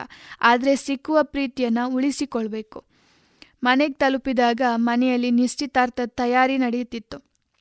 ಅಣ್ಣ ಬಂದವನೇ, ಪಾಪು, ಬಂದಿದ್ಯಲ್ಲ? ಅಷ್ಟು ಸಾಕು ಎಂದು ಅಪ್ಪಿಕೊಂಡ. ಅವನಿಗೆ ನಾನು ಬರ್ತೇನೋ ಇಲ್ವೋ? ಎನ್ನುವ ಸಂಶಯ. ಏನಾದರೂ ನೆಪ ಹೇಳಿ ಹೋಗ್ತೀನಿ ಎನ್ನುವ ಭಯ ಅವನಲ್ಲಿತ್ತು. ಆದರೆ ಆ ದಿನ ನಂಗೆ ಯಾಕೆ ತುಂಬ ಸ್ಪೆಷಲ್ ಅಂತ ಗೊತ್ತಾ? ಅಜ್ಜಿ ತಾತ ಬಂದಿದ್ರು. ಅಮ್ಮನನ್ನು ಕಳೆದ್ಕೊಂಡ ಅಪ್ಪನಿಗೆ, ಅಪ್ಪನಲ್ಲಿ ಮುನಿಸ್ಕೊಂಡು ಹೋದವರು ಕಾರ್ಯಕ್ರಮಕ್ಕೆ ದೂರದ ಮಂಗಳೂರಿಂದ ಬಂದಿದ್ರು. ನಾನು ಅವರ ಬಳಿ ಹೋಗಿ, ತಾತ ನಾನು ಯಾರು ಅಂತ ಗೊತ್ತಾಯ್ತಾ? ಎಂದು ಕೇಳಿದೆ. ನಾ ಗೊತ್ತಾ? ಅಶ್ವಿನಿ ಕಣಮ್ಮ ಎಂದರು. ಅವರು ಹಾಗೆ ಹೇಳಿದಾಗ ನಿಜವಾಗ್ಲೂ ಕಣ್ಣಲ್ಲಿ ನೀರು ಬಂತು. ಅವರಿಗೆ, ಮಗಳು ಇಲ್, ಇನ್ನಿಲ್ಲ ಎನ್ನುವುದನ್ನು ಅರಗಿಸಿಕೊಳ್ಳಲಾಗಲಿಲ್ಲ ನಿಜ. ಆದರೆ ನನ್ನಲ್ಲಿ ಅವಳನ್ನು ನೋಡುವ ಹಂಬಲದಲ್ಲಿದ್ದರು ಅಜ್ಜಿ ತಲೆ ಸವರಿದವರೇ, ಸೂರ್ಯ ಸೂರ್ಯ ಎಂದು ಕರೆದರು. ಅಪ್ಪ ಹೇಳಿ ಅತ್ತೆ ಎನ್ನುತ್ತಾ ಎದುರಿದ್ದ ಕುರ್ಚಿಯಲ್ಲಿ ಕುಳಿತುಕೊಂಡರು. ನಮ್ಮ ಮೊಮ್ಮಗುವನ್ನು ನಮ್ಮ ಜೊತೆ ಕಳಿಸ್ಕೊಡು ಎಂದಾಗ ಅಪ್ಪ ನನ್ನನ್ನು ನೋಡಿದವರೇ ಏನು ಎಂದು ಪ್ರಶ್ನಿಸಿದರು. ತಾತ, ನಾನು ನಿಮ್ಮ ಜೊತೆ ಬರ್ತೀನಿ. ಎಂದು ಅವರ ಮಡಿಲಿನಲ್ಲಿ ತಲೆ ಇಟ್ಟೆ. ಅವರಿಗಾದ ಖುಷಿ, ಆ, ಅವರ ಸ್ಪರ್ಶ ನನಗೆ ಹೇಳ್ತಿತ್ತು. ತಾತ, ಮದುವೆ ಮುಗಿದ ಮೇಲೆ ಕರೆದುಕೊಂಡು ಹೋಗಿ, ಎನ್ನುತ್ತಾ ಅಣ್ಣ ಬಂದು ಸಮೀಪದಲ್ಲಿ ಕೂತ್ಕೊಂಡ. ನಿನ್ನ ಮದುವೆಗೆ ಇನ್ನು ಉಳಿದಿರೋದು ಎರಡೇ ವಾರ ಕಣು, ಎಂದರು ಅಜ್ಜಿ. ನಂಗೆ ಆಶ್ಚರ್ಯ ಆಯಿತು. ಇಷ್ಟು ಬೇಗ ಮದುವೆ ಇಟ್ಕೊಂಡಿದ್ದಾರಾ? ಒಂದೆಡೆ ಒಳ್ಳೇದಾಯಿತು. ಆದರೆ ತಯಾರಿ ಕಷ್ಟ ಆಗಲ್ವಾ? ನನ್ನ ತಂಗಿ ಯಾವಾಗ ಫ್ರೀ ಇರ್ತಾಳೆ ಅಂತ ಹೇಳೋಕ್ಕಾಗಲ್ಲ ಅದಕ್ಕೆ ಬೇಗ ಮಾಡ್ತಿದ್ದೀನಿ ಎನ್ನುತ್ತಾ ಅಣ್ಣ ಕೆನ್ನೆ ಹಿಂಡಿದ. ನಾನು ಕಿರುನಗೆ ಬೀರಿದೆ. ಅಷ್ಟರಲ್ಲಿ ದೊಡ್ಡಮ್ಮ, ಅನರ್ಘ್ಯ, ಮೊದಲು ಹೋಗು, ಸ್ನಾನ ಮಾಡು.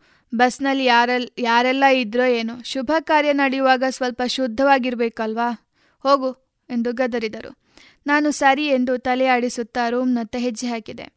ನೀವಿ ಸೀರೆ ಉಡುವುದರಲ್ಲಿ ಮುಳುಗಿದ್ಲು. ನನ್ನನ್ನು ಕಂಡಿದ್ದೇ ತಡ. ಅಕ್ಕ, ಎಂದು ಓಡಿ ಬಂದು ಅಪ್ಪಿಕೊಂಡಳು. ಏನೇ ತುಂಬ ಸೀರೆ ಉಡ್ಕೊಂಡು ನಿಂಗೆ ನಿಶ್ಚಿತಾರ್ಥ ಅನ್ನೋ ಮಟ್ಟಿಗೆ ರೆಡಿ ಆಗ್ತಿದ್ಯಾ? ಎಂದು ಸತಾಯಿಸಿದೆ. ಅವಳು ಗೊತ್ತಾ ಏನಿಲ್ಲ, ಹೀಗೆ ಉಟ್ಕೊಳ್ಳೋ ಆಸೆ ಆಯಿತು. ಅಷ್ಟೇ, ಉಡಿಸಿ, ಬಾ, ಎಂದು ಸಹಾಯ ಕೇಳಿದಳು. ನಾನು ಸರಿ ಎನ್ನುತ್ತಾ ಬ್ಯಾಗ್ ಮಂಚದ ಮೇಲಿಟ್ಟು ಸೆರಗು ಹಿಡಿದೆ. ಮಾನ್ ಬಗ್ಗೆ ಹೇಳುತ್ತಾ ಅವಳಿಗೆ ಸೀರೆ ಉಡಿಸಿದೆ. ಅಂದರೆ ನಿನ್ನ ಬಾಲ್ಯದ ಸ್ನೇಹಿತ ಸಿಕ್ಕಿದ್ನಾ? ಮುಂದೆ ಮದುವೆ ಬಿಡು, ಎಂದಳು. ಮದುವೆನಾ? ನಿನಗೇನಾಗಿದೆ? ಬಾಲ್ಯ ಸ್ನೇಹಿತ ಸಿಕ್ಕಿದ್ದಾನೆ ಅಂದರೆ ಮದುವೆ ಅಂತಿದ್ಯಲ್ಲ? ನೋಡು ಸೆಲೆಬ್ರಿಟಿಗಳೆಲ್ಲ ಅವ್ರ ಬಾಲ್ಯದ ಗೆಳೆಯರನ್ನೇ ಮದುವೆ ಆಗ್ತಾ ಇದ್ದಾರೆ ಅದಕ್ಕೆ ಕೇಳ್ದೆ ಅಷ್ಟೇ. ನನ್ನ ಗೊತ್ತಾ ನೀವಿ? ನಮ್ಮದು ಪವಿತ್ರವಾದ ಸ್ನೇಹ. ಅದಕ್ಕೆ ಬೇರೆ ರೂಪ ಕೊಡೋ ಅಗತ್ಯ ಇಲ್ಲ. ಆ ಥರ ಯೋಚನೆ ಕೂಡ ಅಲ್ಲಿ ಸುಳಿಯೋದೇ ಇಲ್ಲ. ಎಂದು ನಾನು ಬಾತ್ರೂಮ್ನತ್ತ ಹೆಜ್ಜೆ ಹಾಕಿದೆ. ರೆಡಿಯಾಗುವಷ್ಟರಲ್ಲಿ ದೊಡ್ಡಮಂದರು ಕೆಲಸಗಳನ್ನು ರೆಡಿಯಾಗಿಸುವ ನನ್ನ ಮುಂದೆ ಇಟ್ಟರು. ನಾನು ನೀವಿ ಸೇರಿ ಅಭ್ಯಾಗತರಿಗೆ ಬಾಯ್, ಬಾಯಾರಿಕೆ ನೀಡುತ್ತಾ ಓಡಾಡ್ಕೊಂಡಿದ್ವಿ. ನಮಗೆ ನಿಶ್ಚಿತಾರ್ಥ ಯಾವಾಗಾಯಿತು ಎಂಬುದು ಗೊತ್ತಾಗಲಿಲ್ಲ. ಸುಮಾರು ಹನ್ನೆರಡೂವರೆ ಆಗುವಷ್ಟರಲ್ಲಿ ಎಲೆ ಇಟ್ಟಾಗ ಇಷ್ಟು ಬೇಗ ಊಟಕ್ಕಾಯ್ತಾ ಅಂತ ಮುಖ ಮುಖ ನೋಡಿದ್ದೇ ಬಂತು. ಪಾಪು, ಎಂದು ಅಣ್ಣ ಕರೆದ. ನಾವಿಬ್ಬರೂ ಅಣ್ಣನ ಬಳಿ ಹೋದಾಗ ಅವನಿಂದ ಸರಿಯಾಗಿ ಉಗಿಸ್ಕೊಂಡೆವು. ನಿಶ್ಚಿತಾರ್ಥದ ಸಮಯಕ್ಕೆ ಎಲ್ಲಿದ್ರಿ? ಎಂದು ಅವನು ಕೇಳಿದಾಗ ನಮಗುತ್ತರನೇ ಇರಲಿಲ್ಲ. ಸರಿಯಾಗಿ ಕ್ಲಾಸು ತಗೊಂಡ. ನೀವಿ ಹೇಳಲು ಹೊರಟಾಗ ನಾನು ತಡೆದು ಸುಮ್ಮನಾಗುವಂತೆ ಸೂಚಿಸಿದೆ. ನನ್ನ ಬಾಳು ಇಷ್ಟೇನಾ? ಏನೋ ಎರಡು ಮೂವಿ ಮಾಡಿಕೊಂಡು ಎಲ್ಲರೂ ಹೇಳಿದಂತೆ ಬದುಕಿಕೊಂಡಿದ್ದೆ. ಹೀಗೆ ಇದ್ಬಿಡೋದಾ? ಅಂತ ನನ್ನಲ್ಲಿ ನಾನೇ ಪ್ರಶ್ನಿಸುತ್ತಿದ್ದೆ. ಬದುಕಿನಲ್ಲಿ ಬೇರೇನೂ ಇಲ್ವಾ? ಯಾವ ಉತ್ಸಾಹ ಇಲ್ಲದೆ ದಿನ ದೂಡ್ತಾ ಇದ್ದೀನಾ? ಅಂತ ನೂರಾರು ಗೊಂದಲಗಳಿಂದ ಮನಸ್ಸಿನಲ್ಲಿ ತಾಂಡವವಾಡುತ್ತಿತ್ತು. ಮನಸ್ತಾಪಗಳ ನಡುವೆ ಕೃತಕ ನಗೆಯೊಂದಿಗೆ ಆ ದಿನ ಏನೋ ಕಳೆದು ಹೋಯಿತು ನಾನು ಮದುವೆ ಮುಗಿಸಿ ಅಜ್ಜಿ ಜೊತೆ ಅವರ ಮನೆಗೆ ಹೋಗೋ ತೀರ್ಮಾನಕ್ಕೆ ಬಂದೆ. ನಮಿತಾ ಹೈದರಾಬಾದ್ನಲ್ಲಿ ಅಪ್ಪನ ಪ್ರೊಡಕ್ಷನ್ ಹೌಸನ್ನು ನೋಡ್ಕೊಳ್ತಾ ಇದ್ರು. ಒಂದಿನ ಮಾನ್ ದಿಢೀರಾಗಿ ಮನೆಗೆ ಬಂದ. ನಾನು ಮಕ್ಕಳೊಂದಿಗೆ ಗಾರ್ಡನ್ನಲ್ಲಿ ಆಟ ಆಡ್ತಾ ಇದ್ದೆ. ಕಾರು ಅಂಗಳದಲ್ಲಿ ನಿಂತಾಗ, ಯಾರಿದು? ಅಂತ ಕುತೂಹಲದಿಂದ ಕಾರಿನತ್ತ ನಡೆದೆ. ಕಾರಿನಿಂದ ಕೆಳಗಿಳಿದ ವ್ಯಕ್ತಿ, ಮಾನ್. ಕಾರಿನಿಂದ ಕೆಳಗಿಳಿದು ಒಂದು ಬಾರಿ ಮನೆಯನ್ನು ಗಮನಿಸುತ್ತಾ ಕೂಲಿಂಗ್ ಗ್ಲಾಸನ್ನು ತೆಗೆದು ಒಂದು ನಗು. ಅವನಿಗೆ ಇಲ್ಲಿರುವವರು ನೀಡಿದ ತೊಂದರೆಗಳ ಪ್ರತ್ಯುತ್ತರ ಎಂಬತ್ತಿತ್ತು ಆ ನಗು. ಎಕ್ಸ್ಕ್ಯೂಸ್ ಮೀ ಅಭಿಸ್ ಎಂದಾಗ ನನ್ನತ್ತ ತಿರುಗಿದವರೇ ಹಾಯ್ ಅನರ್ಘ್ಯ, ಹೇಗಿದ್ದೀರಾ? ಎಂದು ಕೇಳಿದಾಗ ಆಶ್ಚರ್ಯ ಆಯಿತು. ಇಲ್ಲಿಗೆ ಯಾಕೆ ಬಂದಿರಬಹುದು?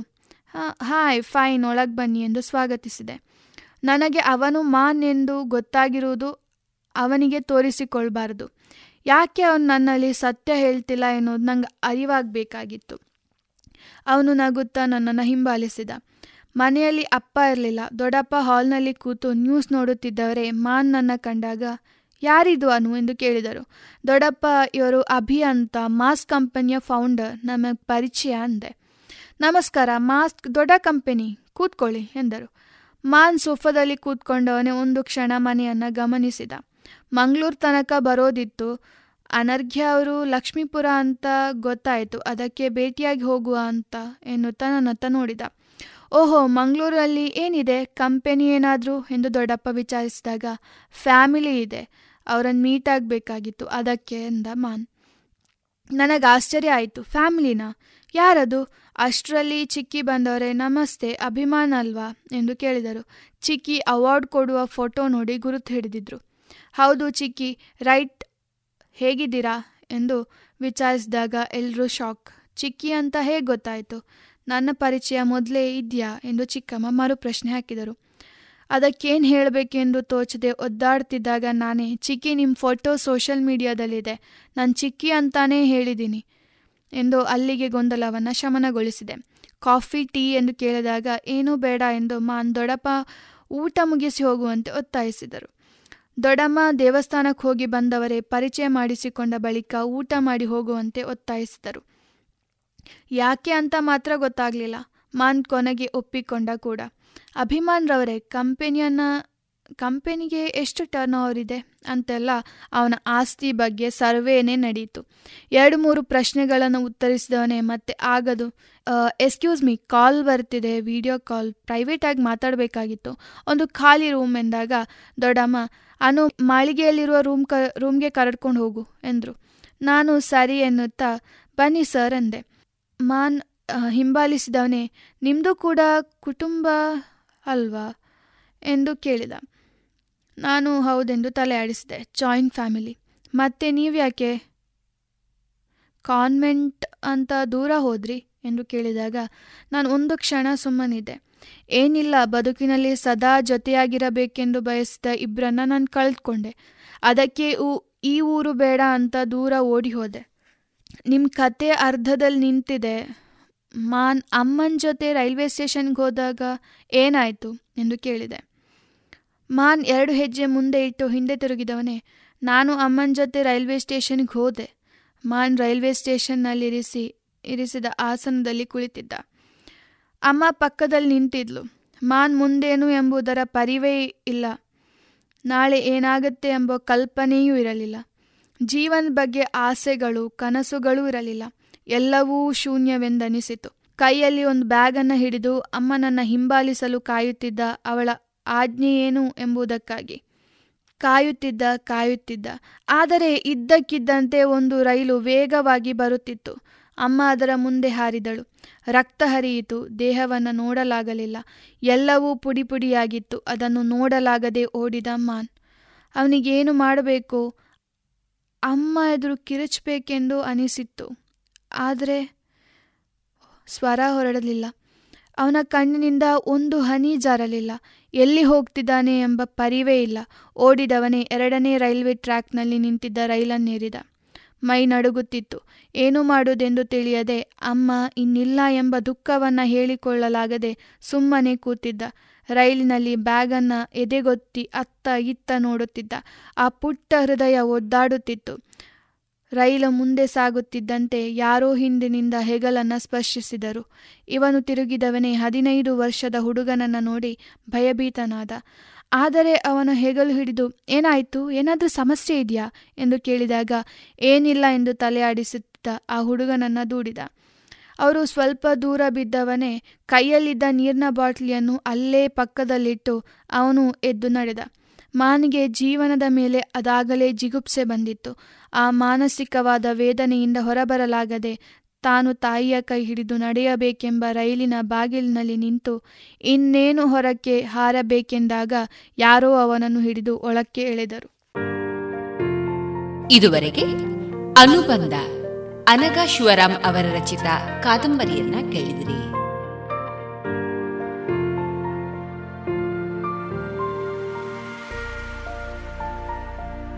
अब पूरे भारत के लिए एक राशन कार्ड की व्यवस्था भी हो रही है, यानी एक राष्ट्र, एक ration card, one nation, one ration card. इसका सबसे बड़ा लाभ उन गरीब साथियों को मिलेगा जो रोजगार या दूसरी आवश्यकताओं के लिए अपना गांव छोड़ करके कहीं और जाते हैं ಪ್ರಧಾನಮಂತ್ರಿ ನರೇಂದ್ರ ಮೋದಿ ಅವರ ಈ ವಿಜ್ಞಾನದ ಎನ್ಎಫ್ಎಸ್ಎ ಲಾಭಾರ್ಥಿಗಳಿಗಾಗಿ ರೂಪಿಸಲಾಗಿದೆ ಒಂದು ದೇಶ ಒಂದು ಪಡಿತರ ಚೀಟಿಯ ವ್ಯವಸ್ಥೆ ತಮ್ಮ ಚಾಲತಿಯಲ್ಲಿರುವ ಪಡಿತರ ಚೀಟಿಯಿಂದಲೇ ದೇಶದ ಯಾವುದೇ ಭಾಗದಲ್ಲಿ ಯಾವುದೇ ಪಡಿತರ ಅಂಗಡಿಯಿಂದ ಲಾಭವನ್ನು ತೆಗೆದುಕೊಳ್ಳಬಹುದು ಯೋಜನೆ ಹಾಗೂ ಇತರ ಮಾಹಿತಿಗಳಿಂದ ಪ್ರಯೋಜನಗಳನ್ನು ಪಡೆಯಲು ಟೋಲ್ ಫ್ರೀ ಸಂಖ್ಯೆ ಒಂದು ನಾಲ್ಕು ನಾಲ್ಕು ನಾಲ್ಕು ಐದಿಗೆ ಸಂಪರ್ಕಿಸಿ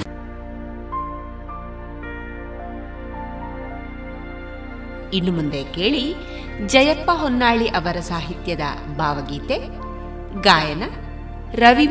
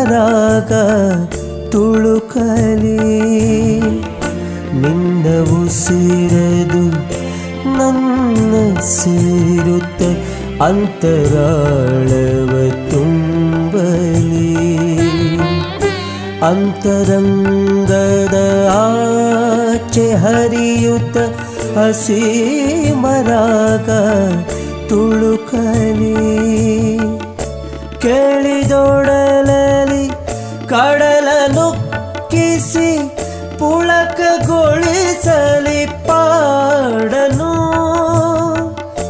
ಜೀವದನಿಯಲಿ ಮಂದ್ರ ತಾರಕ ತೆರೆಗಳಾಡಲಿ ಹಾ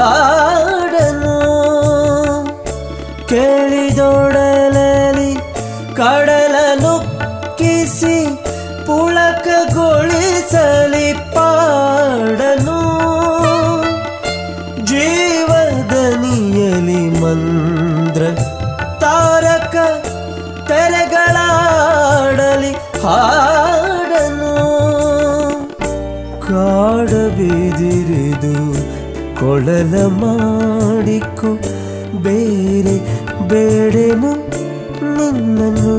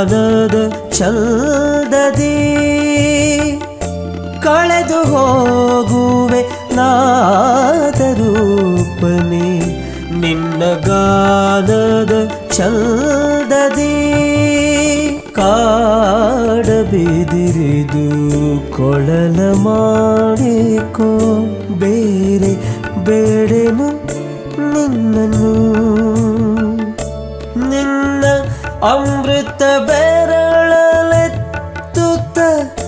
ತುಟಿಗೆ ಒತ್ತಿಕು ನನ್ನನು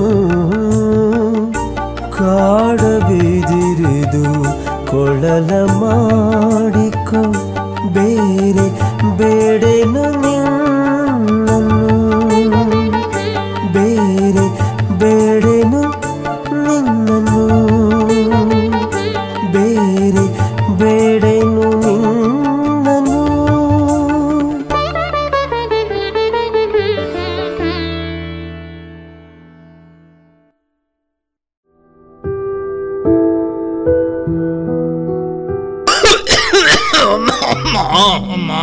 ತೆಮ್ಮೊಂಡಜ್ಜರೆ ತೆಮ್ಮ ತರವೇನೆ ಕೈಕಾರ್ವೇನೆ ಪೂರ ಉಂಡು ಮಗ ಅಮ್ಮ ಮರ್ದದ ತೊಂಡರಾಜ್ಜರೆ ಮರ್ದಗ ಪೂರ ದಾಯಗ ಪೊಕ್ಕಡೆ ಖರ್ಚು ಪಾಡ್ನೆ ಮಗ ಎಂಚ ಮರ್ದಗ ಖರ್ಚಾಪುಂಡ ಅತ್ತ ಒಕ್ಕ ದಾದಾಜ್ಜರೆ ದಿನಕ್ಕೊಂಜಿ ಹೊಸ ಹೊಸ ರೋಗಲು ತರೆದೆರ್ಪುನಗ ಮರ್ದು ದೆತೊಂಜಿಂಡ ಎಂಚ ಅಜ್ಜರೆ ನನ್ನ ಮರ್ದಗಾಪುನ ಖರ್ಚಿದ ತರೆ ಬೆಚ್ಚ ಬುಡ್ಲೆ ತಾಯ ತರೆ ಬೆಚ್ಚ ಬುಡೋಡು ಮಗ ನಮ್ಮ ಪ್ರಧಾನ ಮಂತ್ರಿ ಜನೌಷಧಿ ಉಂಡತಾಜರೆ ಅವು ಪೂರ ಇತ್ತೆ ಓಲುಂಡು ಮಗ ಈ ಪಣ್ಪಂದು ಮತ್ತೆ ಪುತ್ತೂರುಡ ಉಂಡತಾಜರೆ ಅಜ್ಜರೆ. ಪುತ್ತೂರುಡು ಓಲಪ್ಪ.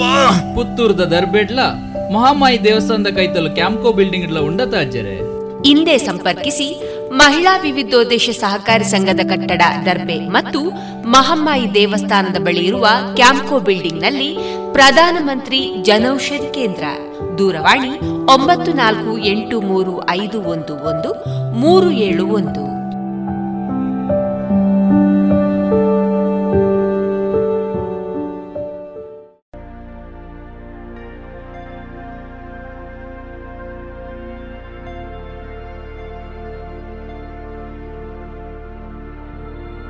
ಇನ್ನು ಮುಂದೆ ವೈದ್ಯ ದೇವೋಭವ ಕಾರ್ಯಕ್ರಮದಲ್ಲಿ ಡಾಕ್ಟರ್ ಶ್ರೀಪ್ರಕಾಶ್ ಅವರೊಂದಿಗಿನ ಸಂದರ್ಶನ. ಇವರನ್ನ ಸಂದರ್ಶಿಸಲಿದ್ದಾರೆ ಡಾಕ್ಟರ್ ವಿಜಯ ಸರಸ್ವತಿ. ಆತ್ಮೀಯ ಶ್ರೋತೃ ಬಾಂಧವರೇ, ರೇಡಿಯೋ ಪಾಂಚಜನ್ಯದ ವೈದ್ಯ ದೇವೋಭವ ಕಾರ್ಯಕ್ರಮಕ್ಕೆ ನಿಮಗೆಲ್ಲರಿಗೂ ಆತ್ಮೀಯವಾದಂಥ ಸ್ವಾಗತ. ಇಂದಿನ ನಮ್ಮ ಈ ವಿಶೇಷ ಸಂಚಿಕೆಯಲ್ಲಿ ನಮ್ಮೊಂದಿಗೆ ಲಭ್ಯವಿರುವಂತಹ ವಿಶೇಷವಾದಂಥ ಅತಿಥಿ ಪುತ್ತೂರಿನ ದರ್ಬೆಯಲ್ಲಿರುವಂತಹ ಪ್ರಕಾಶ್ ದಂತ ಚಿಕಿತ್ಸಾಲಯದಲ್ಲಿ ವೈದ್ಯರಾಗಿ ಹಲವಾರು ವರ್ಷಗಳಿಂದ ಪರಿಚಿತರಾಗಿರುವಂತಹ ಚಿಕಿತ್ಸೆಯನ್ನು ನೀಡ್ತಾ ಇರುವಂತಹ ಡಾಕ್ಟರ್ ಶ್ರೀಪ್ರಕಾಶ್ ಇವರು. ಡಾಕ್ಟರ್ ಶ್ರೀಪ್ರಕಾಶ್ ಇವರು ಕೇವಲ ದಂತ ವೈದ್ಯರಾಗಿಲ್ಲದೆ ರೋಟರಿ ಮುಂತಾದ ಸಂಘ ಸಂಸ್ಥೆಗಳ ಮೂಲಕ ಸಾಮಾಜಿಕವಾದಂಥ ಅರಿವನ್ನು, ಜಾಗೃತಿಯನ್ನು ಮೂಡಿಸುವಂಥ ಕೆಲಸವನ್ನು ಕೂಡ ಮಾಡ್ತಾ ಬರ್ತಾ ಇದ್ದಾರೆ. ಅವರನ್ನು ಈ ಕಾರ್ಯಕ್ರಮಕ್ಕೆ ಆತ್ಮೀಯವಾಗಿ ಸ್ವಾಗತಿಸ್ತಾ ಡಾಕ್ಟ್ರೇ ನಮಸ್ಕಾರ. ನಮಸ್ಕಾರ. ಡಾಕ್ಟ್ರೇ ಬಹಳ ಒಂದು ಒಳ್ಳೆಯ ಸಮಾಜಮುಖಿ ಕೆಲಸದಲ್ಲಿ ತೊಡಗಿರುವಂಥ ಒಂದು ಕ್ಷೇತ್ರ ಇದು. ಯಾಕೆ ಅಂತ ಹೇಳಿದರೆ ಯಾವುದೇ ಒಬ್ಬ ವೈದ್ಯನ ಬಳಿಗೆ ರೋಗಿಯೊಬ್ಬ ತೊಂದರೆಗೊಳಗಾಗಿ ಬಂದಾಗ ವೈದ್ಯನಿಗೆ ಮುಖ್ಯವಾಗಿ ಕಾಣುವಂಥದ್ದು ಸೇವಾ ಮನೋಭಾವನೆ ಮಾತ್ರ. ಅವನ ಹಿನ್ನೆಲೆ ಇರಬಹುದು ಚರಿತ್ರೆ ಇರಬಹುದು ಅದನ್ನು ಕೇಳುವಂಥದ್ದು ಬಹುಶಃ ಅಲ್ಲಿ ಎಲ್ಲೋ ಒಂದು ಕ್ಷಣಕ್ಕೆ ಗೌಣವಾಗಿ ಹೋಗ್ತದೆ. ಮುಖ್ಯ ಆಗೋದಿಲ್ಲ ಅದು. ಈಗ ಕೊರೋನಾದ ಸಂದರ್ಭದಲ್ಲಿ ಬಹಳಷ್ಟು ಜಾಗೃತಿಗಳನ್ನು ಪತ್ರಿಕೆಗಳು ಮಾಡಿದ್ದಾವೆ ಮಾಧ್ಯಮಗಳು ಮಾಡಿದ್ದಾವೆ. ನಮ್ಮ ಸರ್ಕಾರ ಮಾಡಿದೆ. ಅದೇ ರೀತಿ ಬೇರೆ ಬೇರೆ ಸಂಘ ಸಂಸ್ಥೆಗಳು ವಿಭಾಗಗಳು ಕೂಡ ಮಾಡ್ತಾ ಬಂದಿದ್ದಾವೆ. ಕೊರೋನಾದ ಈ ಏನು ಲಾಕ್ಡೌನ್ ಅವಧಿ ಮುಗಿದ ನಂತರ ಎಲ್ಲೋ ಒಂದು ಕ್ಷಣಕ್ಕೆ ನಮಗೆ ಅನಿಸ್ತಾ ಇದೆ ಜನಸಾಮಾನ್ಯರು ಅದನ್ನು ತುಂಬ ಹಗುರವಾಗಿ ತಗೊಂಡಿದ್ದೀರೋ ಅನ್ನುವಂಥದ್ದು ತಗೊಂಡು ಬಿಟ್ಟಿದ್ದಾರಾ ಅನ್ನುವಂಥದ್ದು ತಾವು ದಂತ ಚಿಕಿತ್ಸಕರಾಗಿ ತಮ್ಮ ಚಿಕಿತ್ಸಾ ಕೇಂದ್ರಕ್ಕೆ ಬಂದಂತ ರೋಗಿಗಳನ್ನು ನೋಡಿದ ಸಂದರ್ಭದಲ್ಲಿ ಜೊತೆಗೆ ಜನಸಾಮಾನ್ಯರ ಜೊತೆಗೆ ತಾವು ಸದಾ ಬೆರಿತಾ ಇರುವಂತ ನಿಟ್ಟಿನಲ್ಲಿ ತಾವು ಕಂಡುಕೊಂಡಂತ ಬದಲಾವಣೆಗಳು ಏನು ಡಾಕ್ಟ್ರೆ? ಅದನ್ನು ಎರಡು ವಿಭಾಗ ಮಾಡಿಕೊಳ್ತೇನೆ. ಒಂದು ನನ್ನ ರೋಗಿಗಳ ನಿಟ್ಟಿನಲ್ಲಿ ಹೇಳುವಂಥದ್ದು ರೋಗಿಗಳು ಅಂತಲೇ ಹೇಳೋದಿಲ್ಲ ಚಿಕಿತ್ಸೆ ಅಗತ್ಯ ಇರುವಂಥವ್ರು ಯಾರು ಬರ್ತಾರೋ ಅವರು ಅಂತಲೇ ಹೇಳ್ತೇವೆ. ಇಲ್ಲಿ ಏನು ಅಂದರೆ ನಮಗಿರುವ ಮಾನದಂಡ ಇದಾಗಲೇ ಕೇಂದ್ರ ಸರ್ಕಾರ ವಿಪತ್ತು ನಿರ್ವಹಣಾ ಮಂಡಳಿ ಎಲ್ಲವೂ ಹೇಳಿದಂತೆ ಅಗತ್ಯ ಮುಖಕವಚಗಳನ್ನು ಹಾಕ್ಕೊಳ್ಬೇಕು.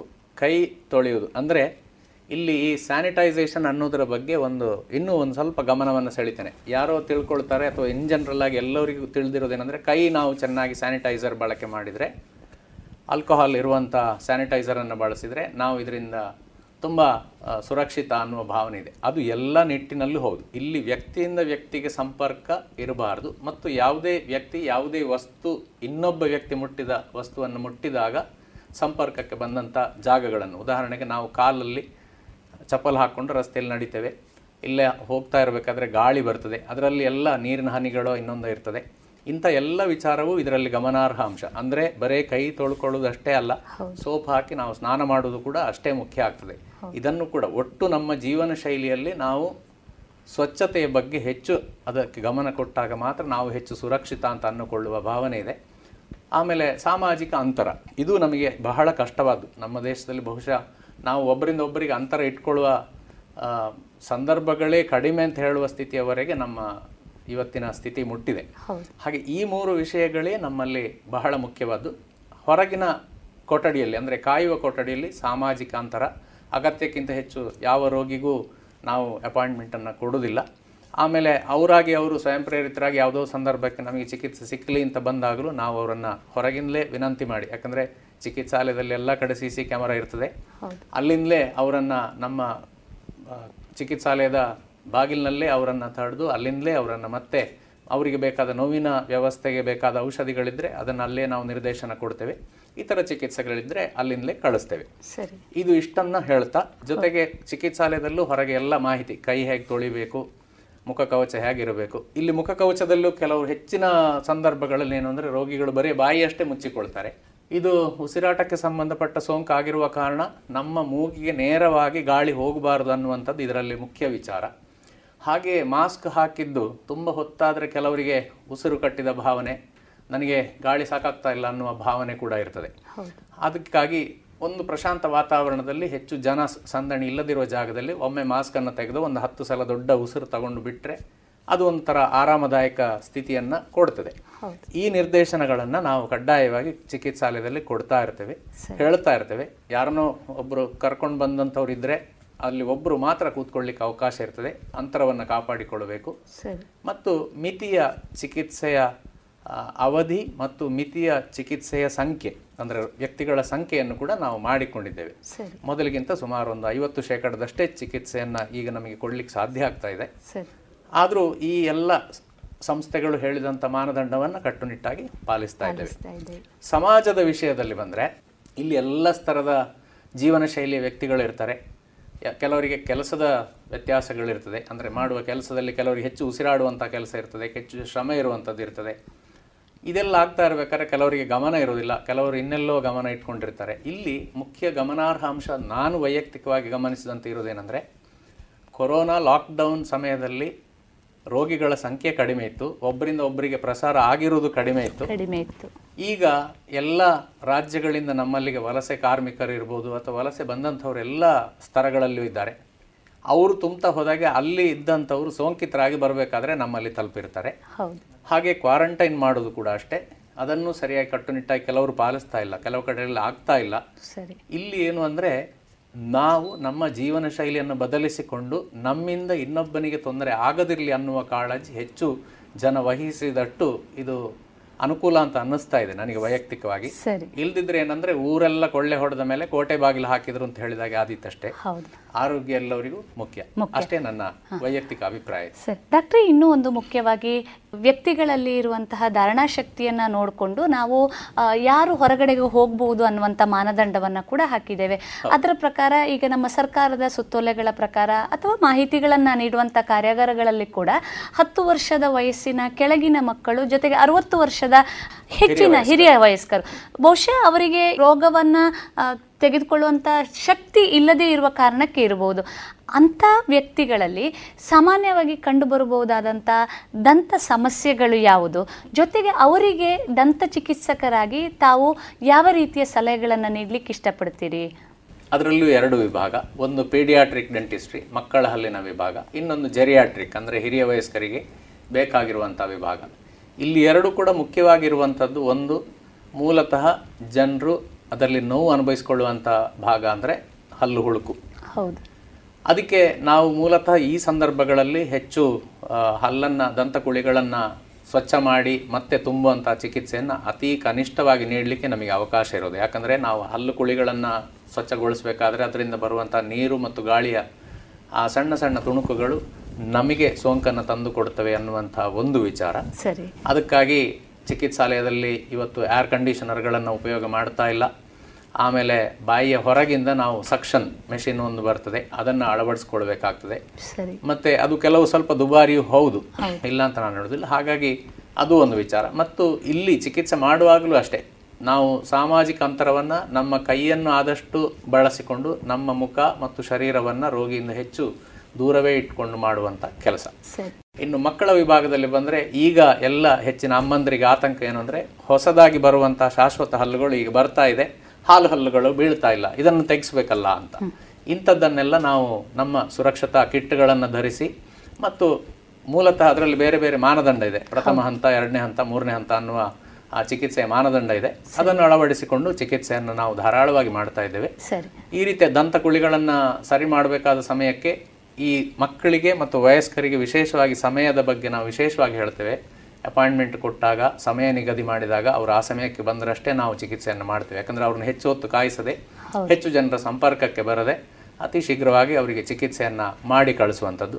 ವಯಸ್ಕರಿಗೆ ಚೂಪಾದ ಹಲ್ಲುಗಳಾಗಿರ್ಬೋದು ಹೊಸಡಲ್ಲಿ ಗುಳ್ಳೆ ಬಂದು ಕೀವಾಗಿರೋದಿರ್ಬೋದು. ಅದರಲ್ಲೂ ಮೂಲತಃ ಈ ಮಧುಮೇಹಿಗಳಿಗೆ. ಅಂದ್ರೆ ಡಯಾಬಿಟಿಕ್ ಅಲ್ಲಿ ಅವರಿಗೆ ಬೇಕಾದಂತ ಚಿಕಿತ್ಸೆಗಳನ್ನು ನಾವು ಧಾರಾಳವಾಗಿ ಈಗ ಮಾಡಲಿಕ್ಕೆ ಅವಕಾಶ ಇದೆ. ಅದಕ್ಕೆ ಬೇಕಾದಂತಹ ಬೇಕಾದಂತ ಎಲ್ಲ ಸಂಪನ್ಮೂಲಗಳು ಸ್ಯಾನಿಟೈಸರ್ ಸ್ಪ್ರೇ ಇರ್ಬೋದು ಅಥವಾ ಸೋಡಿಯಂ ಹೈಪೋಕ್ಲೋರೈಟ್ ಮತ್ತು ಹೈಡ್ರೋಜನ್ ಪೆರಾಕ್ಸೈಡ್ ಎರಡನ್ನು ಮಿಕ್ಸ್ ಮಾಡಿದಂತಹ ದ್ರವಗಳ ಸಿಂಪಡಣೆ ಇರ್ಬೋದು. ಇಂಥ ಎಲ್ಲ ಚಿಕಿತ್ಸೆಯ ಸುರಕ್ಷತೆಯ ನಿಯಮಗಳನ್ನು ಪಾಲಿಸಿಕೊಂಡು ಅವರಿಗೆ ಸ್ಯಾನಿಟೈಸೇಷನ್ನ ಬಗ್ಗೆ ಹೇಳಿಕೊಂಡು ಅವ್ರು ಎಷ್ಟು ಬೇಕೋ ಅಷ್ಟೇ ಜನರು ಅವ್ರ ಜೊತೆಗೆ ಬಂದು ಒಬ್ಬರು ಅಟೆಂಡೆಂಟ್ ಮತ್ತು ಒಬ್ಬರು ಚಿಕಿತ್ಸೆ ಪಡೆಯೋರು ಬಂದು ಸಮಯಕ್ಕೆ ಬಂದು ಹೋಗುವ ಥರ ಅವರನ್ನು ನಾವೀಗ ನಿರ್ದೇಶನ ನೀಡುತ್ತೇವೆ. ಮತ್ತು ಜನರು ಅದನ್ನು ತಪ್ಪಾಗಿ ತಿಳಿಬಾರದು. ಯಾವುದೇ ಸಂದರ್ಭಗಳಲ್ಲಿ ಇದರ ಮೊದಲು ಹೇಗೆ ಆಗ್ತಿತ್ತು ಚಿಕಿತ್ಸಾಲಯ ಅಂದರೆ ನನಗೆ ನನ್ನ ವೈದ್ಯರನ್ನು ಪರಿಚಯ ಇದೆ. ನನ್ನನ್ನು ಅವರು ಬೇಗ ಕಳಿಸ್ತಾರೆ ಒಳಗೆ ಅನ್ನುವ ಒಂದು ಒಂದು ಭಾವನೆ ಭಾವನೆ ಇತ್ತು, ಇವತ್ತು ಎಲ್ಲರೂ ನಮಗೆ ಬೇಕಾದವರೇ. ಆದ್ರೆ ಕೆಲವು ಶಿಸ್ತುಗಳನ್ನ ಎಲ್ಲರೂ ಪಾಲಿಸಿಕೊಂಡು ಆ ಪಾಲಿಸಿಕೊಳ್ಬೇಕಾಗಿದೆ. ಚಿಕಿತ್ಸೆಯ ಸದುಪಯೋಗ ಪಡಿಸ್ಕೊಳ್ಬೇಕಂತ ನಾನು ಈ ಮೂಲಕ ಕೂಡ ಒಂದು ವಿನಂತಿ ಮಾಡುವ ಅವಕಾಶ ಅಂತ ತಿಳ್ಕೊಳ್ತೇನೆ. ಹೌದು. ಹೌದು ಡಾಕ್ಟ್ರೆ. ಯಾಕೆಂದ್ರೆ ಕೊರೋನಾ ಆ, ಬಹಳಷ್ಟು ಬದಲಾವಣೆಗಳನ್ನ ತಂದುಬಿಟ್ಟಿದೆ. ಆ, ಜಗತ್ತು ಬದಲಾಗಿದೆ. ಆ ಬದಲಾವಣೆಗೆ ಕೂಡ ನಾವು ಎಲ್ಲೋ ಒಗ್ಗಿಕೊಳ್ತಾ ಇದ್ದೇವೆ. ಅಲ್ಲ ಒಗ್ಗಿಕೊಳ್ಳಬೇಕಾದಂತ ಅನಿವಾರ್ಯತೆ ಕೂಡ ನಮಗೆ ಇದೆ ಖಂಡಿತವಾಗಿ ಇದೆ. ಬಹುಶಃ ಒಂದು ಸಕಾರಾತ್ಮಕವಾದಂತ ಬೆಳವಣಿಗೆಯನ್ನ ನಾವು ಈ ಮೂಲಕ ಕಾಣಬಹುದು. ಅಂತ ನಾವು ಅಂದ್ಕೊಳ್ಳೋಣ. ಕೊರೋನಾದ ಮೂಲಕ ನಮಗೊಂದಿಷ್ಟು ಒಳ್ಳೆಯ ಬೆಳವಣಿಗೆಗಳು ಒಳ್ಳೆಯ ಲಕ್ಷಣಗಳು ನಮ್ಮ ದೇಶದಲ್ಲಿ ಕೂಡ ಕಾಣಬಹುದು ಅಂತ ನಾವು ಅಂದ್ಕೊಳ್ಬಹುದು ಬಹಳ ಆಶಾದಾಯಕವಾದಂಥ ಉತ್ತರ ತಾವು ಹೇಳಿದ್ರಿ. ಯಾಕೆಂದ್ರೆ ಈ ಮಾಧ್ಯಮಗಳ ಮೂಲಕ ಪತ್ರಿಕೆಗಳ ಮೂಲಕ ಎಲ್ಲೋ ಈ ಹತ್ತು ವರ್ಷದ ಕೆಳಗಿನವರಿಗೆ ಜೊತೆಗೆ ಅರವತ್ತು ವರ್ಷದ ಹಿರಿಯ ವಯಸ್ಕರುಗಳಿಗೆ ಹೋಗುವಂತ ಅವಕಾಶ ಇಲ್ಲ ಅಂದಾಗ ಜನಸಾಮಾನ್ಯರಲ್ಲಿ ಒಂದು ತಪ್ಪು ಕಲ್ಪನೆ ಬರುವಂತ ಸಾಧ್ಯತೆ ಇದೆ. ಹಾಗಾದ್ರೆ ನಾವು ಇದನ್ನು ಅನುಭವಿಸಬೇಕೆ? ನೋವನ್ನು ಅನುಭವಿಸಬೇಕೆ? ಕಷ್ಟವನ್ನು ಅನುಭವಿಸಬೇಕೆ ಅನ್ನುವಂಥದ್ದು ತಮ್ಮ ಈ ಮಾಹಿತಿಯ ಮಾತುಗಳು ಬಹಳ ಉಪಯುಕ್ತವಾಗಿದೆ ಅಂತ ಹೇಳ್ತಾ ಡಾಕ್ಟ್ರೆ ಇನ್ನೂ ಒಂದು ಮುಖ್ಯವಾಗಿ ದಂತ ಚಿಕಿತ್ಸೆಗೆ ಹೊರತಾಗಿ ತಾವು ಸಾಮಾಜಿಕವಾಗಿ ಬೇರೆ ಬೇರೆ ಕಾರ್ಯಚಟುವಟಿಕೆಗಳಲ್ಲಿ ತೊಡಗಿಸಿಕೊಂಡವರು ಕೂಡ ಈ ಶಾಲೆಯ ಆರಂಭದ ಬಗ್ಗೆ ಮುಖ್ಯವಾಗಿ ಈ ಶಾಲೆಯ ಆರಂಭದ ಬಗ್ಗೆ ಬಹಳಷ್ಟು ಗೊಂದಲಗಳಿದೆ ದ್ವಂದ್ವಗಳಿದೆ ಭಿನ್ನ ಅಭಿಪ್ರಾಯಗಳು ಕೂಡ ಇದೆ. ಯಾಕೆಂದ್ರೆ ಪ್ರತಿಯೊಬ್ಬ ಹೆತ್ತವರಿಗೂ ತಮ್ಮ ಮಕ್ಕಳು ತಮ್ಮ ಅಮೂಲ್ಯವಾದಂಥ ಆಸ್ತಿ ಅಂತ ನಾವು ಅಂದ್ಕೊಳ್ತೇವೆ. ಹಾಗಾಗಿ ಎಲ್ಲೋ ತೊಂದರೆ ಬರಬಹುದೇ ಅನ್ನುವಂಥದ್ದು ಕೂಡ ಒಂದು ಪ್ರಶ್ನೆ ಬರುವಂಥದ್ದು ಸಹಜ. ಈ ಸಂದರ್ಭದಲ್ಲಿ, ಈ ಶಾಲೆ ಆರಂಭವಾದಂಥ ಸಂದರ್ಭದಲ್ಲಿ ಮಕ್ಕಳು ಜೊತೆಗೆ ಹೆತ್ತವರು ತೆಗೆದುಕೊಳ್ಳಬೇಕಾದಂತಹ ಮುನ್ನೆಚ್ಚರಿಕಾ ಕ್ರಮಗಳು ಏನು? ಜೊತೆಗೆ ಅವರು ಯಾವ ರೀತಿಯಲ್ಲಿ ಶಾಲೆ ಆರಂಭ ಆದಲ್ಲಿ ಒಂದು ವೇಳೆ ಆದಂಥ ಸಂದರ್ಭದಲ್ಲಿ ಯಾವ ರೀತಿಯಾಗಿ ತಮ್ಮ ಸ್ವಯಂ ರಕ್ಷಣೆಯನ್ನ ಮಾಡಿಕೊಳ್ಬೋದು? ಜೊತೆಗೆ ಈ ಕೋವಿಡ್ನ ಜೊತೆಗೆ ಹೊಂದಾಣಿಕೆ ಬದುಕು ನಾವು ಮಾಡಿಕೊಳ್ಬೇಕಾದಂಥದ್ದು ಅನಿವಾರ್ಯ. ಇದ್ರ ಬಗ್ಗೆ ಒಂದಿಷ್ಟು ಮಾಹಿತಿಯನ್ನು ನೀಡಬಹುದೇ ಈಗಾಗಲೇ ಎಲ್ಲರಿಗೂ ಗೊತ್ತಿರುವಂತಹ ಮೂರು ಮಾನದಂಡಗಳಂತೂ ಅದರಲ್ಲಿ ಅಗತ್ಯವಾಗಿ ಪಾಲನೆ ಆಗಬೇಕು. ಅದರಲ್ಲಿಯೂ ಈ ಕೆ ಜಿ ಕ್ಲಾಸು ಅಂಗನವಾಡಿ ಮತ್ತು ಈ ಒಂದರಿಂದ ನಾಲ್ಕನೇ ತರಗತಿಯ ಮಕ್ಕಳನ್ನು ಅವರು ಒಬ್ಬರು ಇನ್ನೊಬ್ಬರನ್ನ ಮುಟ್ಟದಂತೆ ಸ್ಪರ್ಶ ಮಾಡದಂತೆ ಹತ್ತಿರ ಹೋಗದಂತೆ ತಡೆಯುವಂಥದ್ದು ನಿಜವಾಗಿಯೂ ಅದು ಅಧ್ಯಾಪಕರಿಗೆ ಮತ್ತು ಆಡಳಿತ ಮಂಡಳಿಗೆ ಎರಡೂ ಕೂಡ ಒಂದು ನಿಜವಾದ ಚಾಲೆಂಜೇ. ಹೌದು. ಆದರೆ ಒಂದು ನಾನು ಕಂಡುಕೊಂಡಂತೆ ಬೇರೆ ಬೆಳೆದ ದೇಶಗಳಲ್ಲಿ ಕೂಡ ಇವತ್ತು ಉದಾಹರಣೆಗೆ ಅಮೆರಿಕದಲ್ಲಿ ಆ ಕಾಯಿಲೆ ತಿಕ್ಕಾ ಸಿಕ್ಕಾಪಟ್ಟೆ ತೀವ್ರವಾಗಿ ಹರಡಿದೆ ಮತ್ತು ತೊಂದರೆಯನ್ನು ಉಂಟು ಮಾಡಿದೆ. ಇಲ್ಲಿ ಏನು ಅಂದರೆ ತಂದೆ ತಾಯಿ ಅವರು ಅವರ ಜೀವನ ಶೈಲಿಯಲ್ಲಿ ಏನನ್ನು ಅಳವಡಿಸ್ಕೊಂಡಿದ್ದಾರೋ ಅದೇ ಜೀವನ ಶೈಲಿಯನ್ನು ಆ ಮಗು ಅಳವಡಿಸಿಕೊಳ್ಳುವಂಥದ್ದೇ ಕೊಳ್ ಕೊಳ್ತದೆ ಅನ್ನುವಂಥದ್ದು ಒಂದು ಗಮನಾರ್ಹ ಅಂಶ. ಹಾಗಾಗಿ ಮನೆಯಲ್ಲಿ ಮಗುವಿನ ತಂದೆ ತಾಯಿ ಸಾಮಾಜಿಕ ಅಂತರ ಆಗಲಿ ಅಥವಾ ನಮ್ಮಿಂದ ಇನ್ನೊಬ್ಬರ ಮೇಲೆ ಮೆಟ್ಟಿ ಹೋಗುವಂಥದ್ದು ಅಥವಾ ಇನ್ನೊಬ್ಬರಿಗೆ ನಮ್ಮ ಮೈ ತಾಕಿಸುವಂಥದ್ದು ಅಥವಾ ಮುಖದ ಹತ್ತಿರ ನಿಂತು ಮಾತಾಡುವಂಥದ್ದು ಇಂಥದ್ದನ್ನು ಮಾಡದ ಹಾಗೆ ನೋಡಿಕೊಂಡ್ರೆ ಆ ಮಗು ತನ್ನಿಂದ ತಾನೇ ಕಲಿಯುವಂತ ಒಂದು ಹಂತ ಬರ್ತದೆ. ಇಲ್ಲಿ ಏನು ಅಂದ್ರೆ ಮಕ್ಕಳು ಹೇಳಿದಷ್ಟನ್ನು ಕಲಿಬೇಕು ಅನ್ನುವಂಥದ್ದಕ್ಕಿಂತ ಹೆಚ್ಚಿಗೆ ನಾವು ಮಕ್ಕಳ ಪೋಷಕರು ಅಥವಾ ಹಿರಿಯರು ಸಮಾಜದಲ್ಲಿ ದೊಡ್ಡವರು ಎಲ್ಲರೂ ವಯಸ್ಸಿನಲ್ಲಿ ದೊಡ್ಡವರು ನಾನು ಹೇಳಿದ್ದು. ಎಲ್ಲವರು ಕೂಡ ಈ ಇಷ್ಟು ಮುಖ್ಯ ಮಾನದಂಡಗಳನ್ನು ಇವತ್ತು ಪಾಲನೆ ಮಾಡಿದರೆ ಬಹುಶಃ ನನಗೆ ಇದು ಒಂದು ದೊಡ್ಡ ಕಷ್ಟದ ವಿಷಯ ಅಂತ ಕಾಣ್ತಾ ಇಲ್ಲ. ಸರಿ. ಸರ್ಕಾರಿ ಶಾಲೆಗಳನ್ನು ಬಿಟ್ಟು ಖಾಸಗಿ ಆಡಳಿತ ಮಂಡಳಿಗಳಿಗೆ ಒಂದು ಇರುವಂಥ ಸಮಸ್ಯೆ ಏನು ಅಂದರೆ ಈ ವಿದ್ಯಾರ್ಥಿಗಳ ಪೋಷಕರಿಂದ ಬರುವಂಥ ಶುಲ್ಕ ಸರಿಯಾಗಿ ಬಂದರೆ ಅದಕ್ಕೆ ಬೇಕಾಗಿರುವಂಥ ಸಂಪನ್ಮೂಲಗಳನ್ನು ಕೊಡಲಿಕ್ಕೆ ಮತ್ತು ಜಾಗ್ರತೆಗಳನ್ನು ವಹಿಸಲಿಕ್ಕೆ ಖಂಡಿತವಾಗಿಯೂ ಅದು ಅನುಕೂಲ ಆಗ್ತದೆ. ಮತ್ತು ಅಧ್ಯಾಪಕರು ಕೂಡ ಈ ಮಕ್ಕಳಿಂದ ಸ್ವಲ್ಪ ದೂರದಿಂದಲೇ ಮಾತಾಡುವಂತಹ ಸ್ಥಿತಿ ಇವತ್ತು ಇದೆ. ಅದನ್ನು ಅವರು ನಿರ್ದೇಶನದೊಂದಿಗೆ ಪಾಲನೆ ಮಾಡಿಯೇ ಮಾಡ್ತಾರೆ. ಹಾಗಾಗಿ ಅದು ಕೂಡ ಎಲ್ಲ ಇವತ್ತು ಸಮಾಜದಲ್ಲಿ ನಾವು ಹೋಟೆಲ್ಗಳು ತೆರೆದಿದೆ ಚಿಕಿತ್ಸಾಲಯಗಳು ತೆರೆದಿದೆ ಬೇಕರಿಗಳು ತೆರೆದಿದೆ. ಎಲ್ಲ ರೀತಿಯ ಆಹಾರವನ್ನು ನಾವು ಹೋಟೆಲ್ನಿಂದ ಪಾರ್ಸೆಲ್ ತಗೊಂಡೋಗಿ ತಿಂತೇವೆ. ಇಷ್ಟೆಲ್ಲ ಆಗ್ತಾ ಇದೆ. ಆಮೇಲೆ ಬಸ್ಸಿನಲ್ಲಿ ಪ್ರಯಾಣ ರೈಲಿನಲ್ಲಿ ಪ್ರಯಾಣ ವಿಮಾನದಲ್ಲಿ ಪ್ರಯಾಣ ದೇಶದ ಒಳಗೆ. ಎಲ್ಲ ಪ್ರಾರಂಭ ಆಗಿರುವಾಗ ಶಾಲೆಗೆ ಇದು ಒಂದು ಮಾತ್ರ ದೊಡ್ಡ ಶಾಪ ಅಂತ ನನಗೆ ಅನ್ನಿಸ್ತಾ ಇಲ್ಲ. ಸರಿ. ಆ, ಬಹುಶಃ ನಾನೇ ಹೇಳಬೇಕಂದ್ರೆ COVID nineteen is a curse of blessings ಅಂದರೆ ಒಂದು ವರಗಳ ಶಾಪವೂ ಹೌದು. ಹಾಗೆಯೇ ಶಾಪದ ವರಗಳು ಹೌದು. ಇದೆಲ್ಲವನ್ನು ನಾವು ತಿಳ್ಕೊಂಡು ಸ್ವಲ್ಪ ಜಾಗ್ರತೆಯನ್ನು ಮಾಡಿಕೊಳ್ಬೇಕು. ಸ್ವಲ್ಪ ನಾವು ಧೈರ್ಯ ತುಂಬಿಕೊಳ್ಳೇಬೇಕಾಗ್ತದೆ. ಮತ್ತೆ ಯಾವುದರಲ್ಲೂ ಇದರಲ್ಲಿ ಯಾವುದೇ ಪೋಷಕರಿಗೆ ಯಾವುದೇ ಆಡಳಿತ ಮಂಡಳಿ ಇವತ್ತು ಯಾವುದಕ್ಕೂ ಒತ್ತಡ ಹಾಕುವ ಹಾಗೂ ಇಲ್ಲ ಹಾಕಲೂ ಇಲ್ಲ. ಅಲ್ಲಿ ಮೂಲತಃ ಏನು ಅಂದ್ರೆ ಆ ಕುಟುಂಬದ ಆರೋಗ್ಯ ಅಂದ್ರೆ ಈ ಒಂದು ಮಗು ಉದಾಹರಣೆಗೆ ಒಂದು ಶಾಲೆಗೆ ಹೋಗ್ತಾ ಇದ್ರೆ ಆ ಮಗುವಿನ ಅಜ್ಜಿಗೆ ಇವತ್ತು ಶೀತ ಕೆಮ್ಮು ಇದೆ ಅಂದ್ರೆ ಆ ಮಕ್ಕಳನ್ನ ಶಾಲೆಗೆ ಕಳಿಸದೇ ಇರಬೇಕು.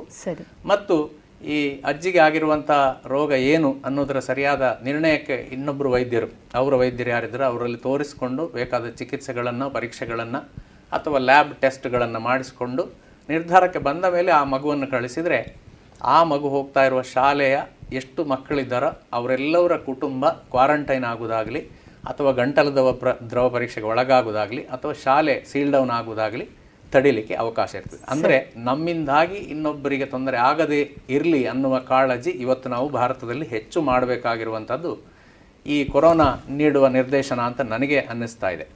ಹಾಗೇನೆ ನಮ್ಮ ಬಂಧುಗಳು ಯಾರೋ ಬಂದಿರ್ಬೋದು ದುಬೈ ಸೌದಿ ಇಲ್ಲ ಅಮೆರಿಕದಿಂದ ಬಂದಿರ್ಬೋದು ಇಲ್ಲ ಮಹಾರಾಷ್ಟ್ರದಿಂದ ಅಥವಾ ಕೇರಳದಿಂದ ಅಥವಾ ತಮಿಳುನಾಡಿಂದ ಬಂದಿರ್ಬೋದು. ಇವರೆಲ್ಲರೂ ಕಡ್ಡಾಯವಾಗಿ ಏಳು ದಿನ ಕ್ವಾರಂಟೈನ್ ಆಗಬೇಕು.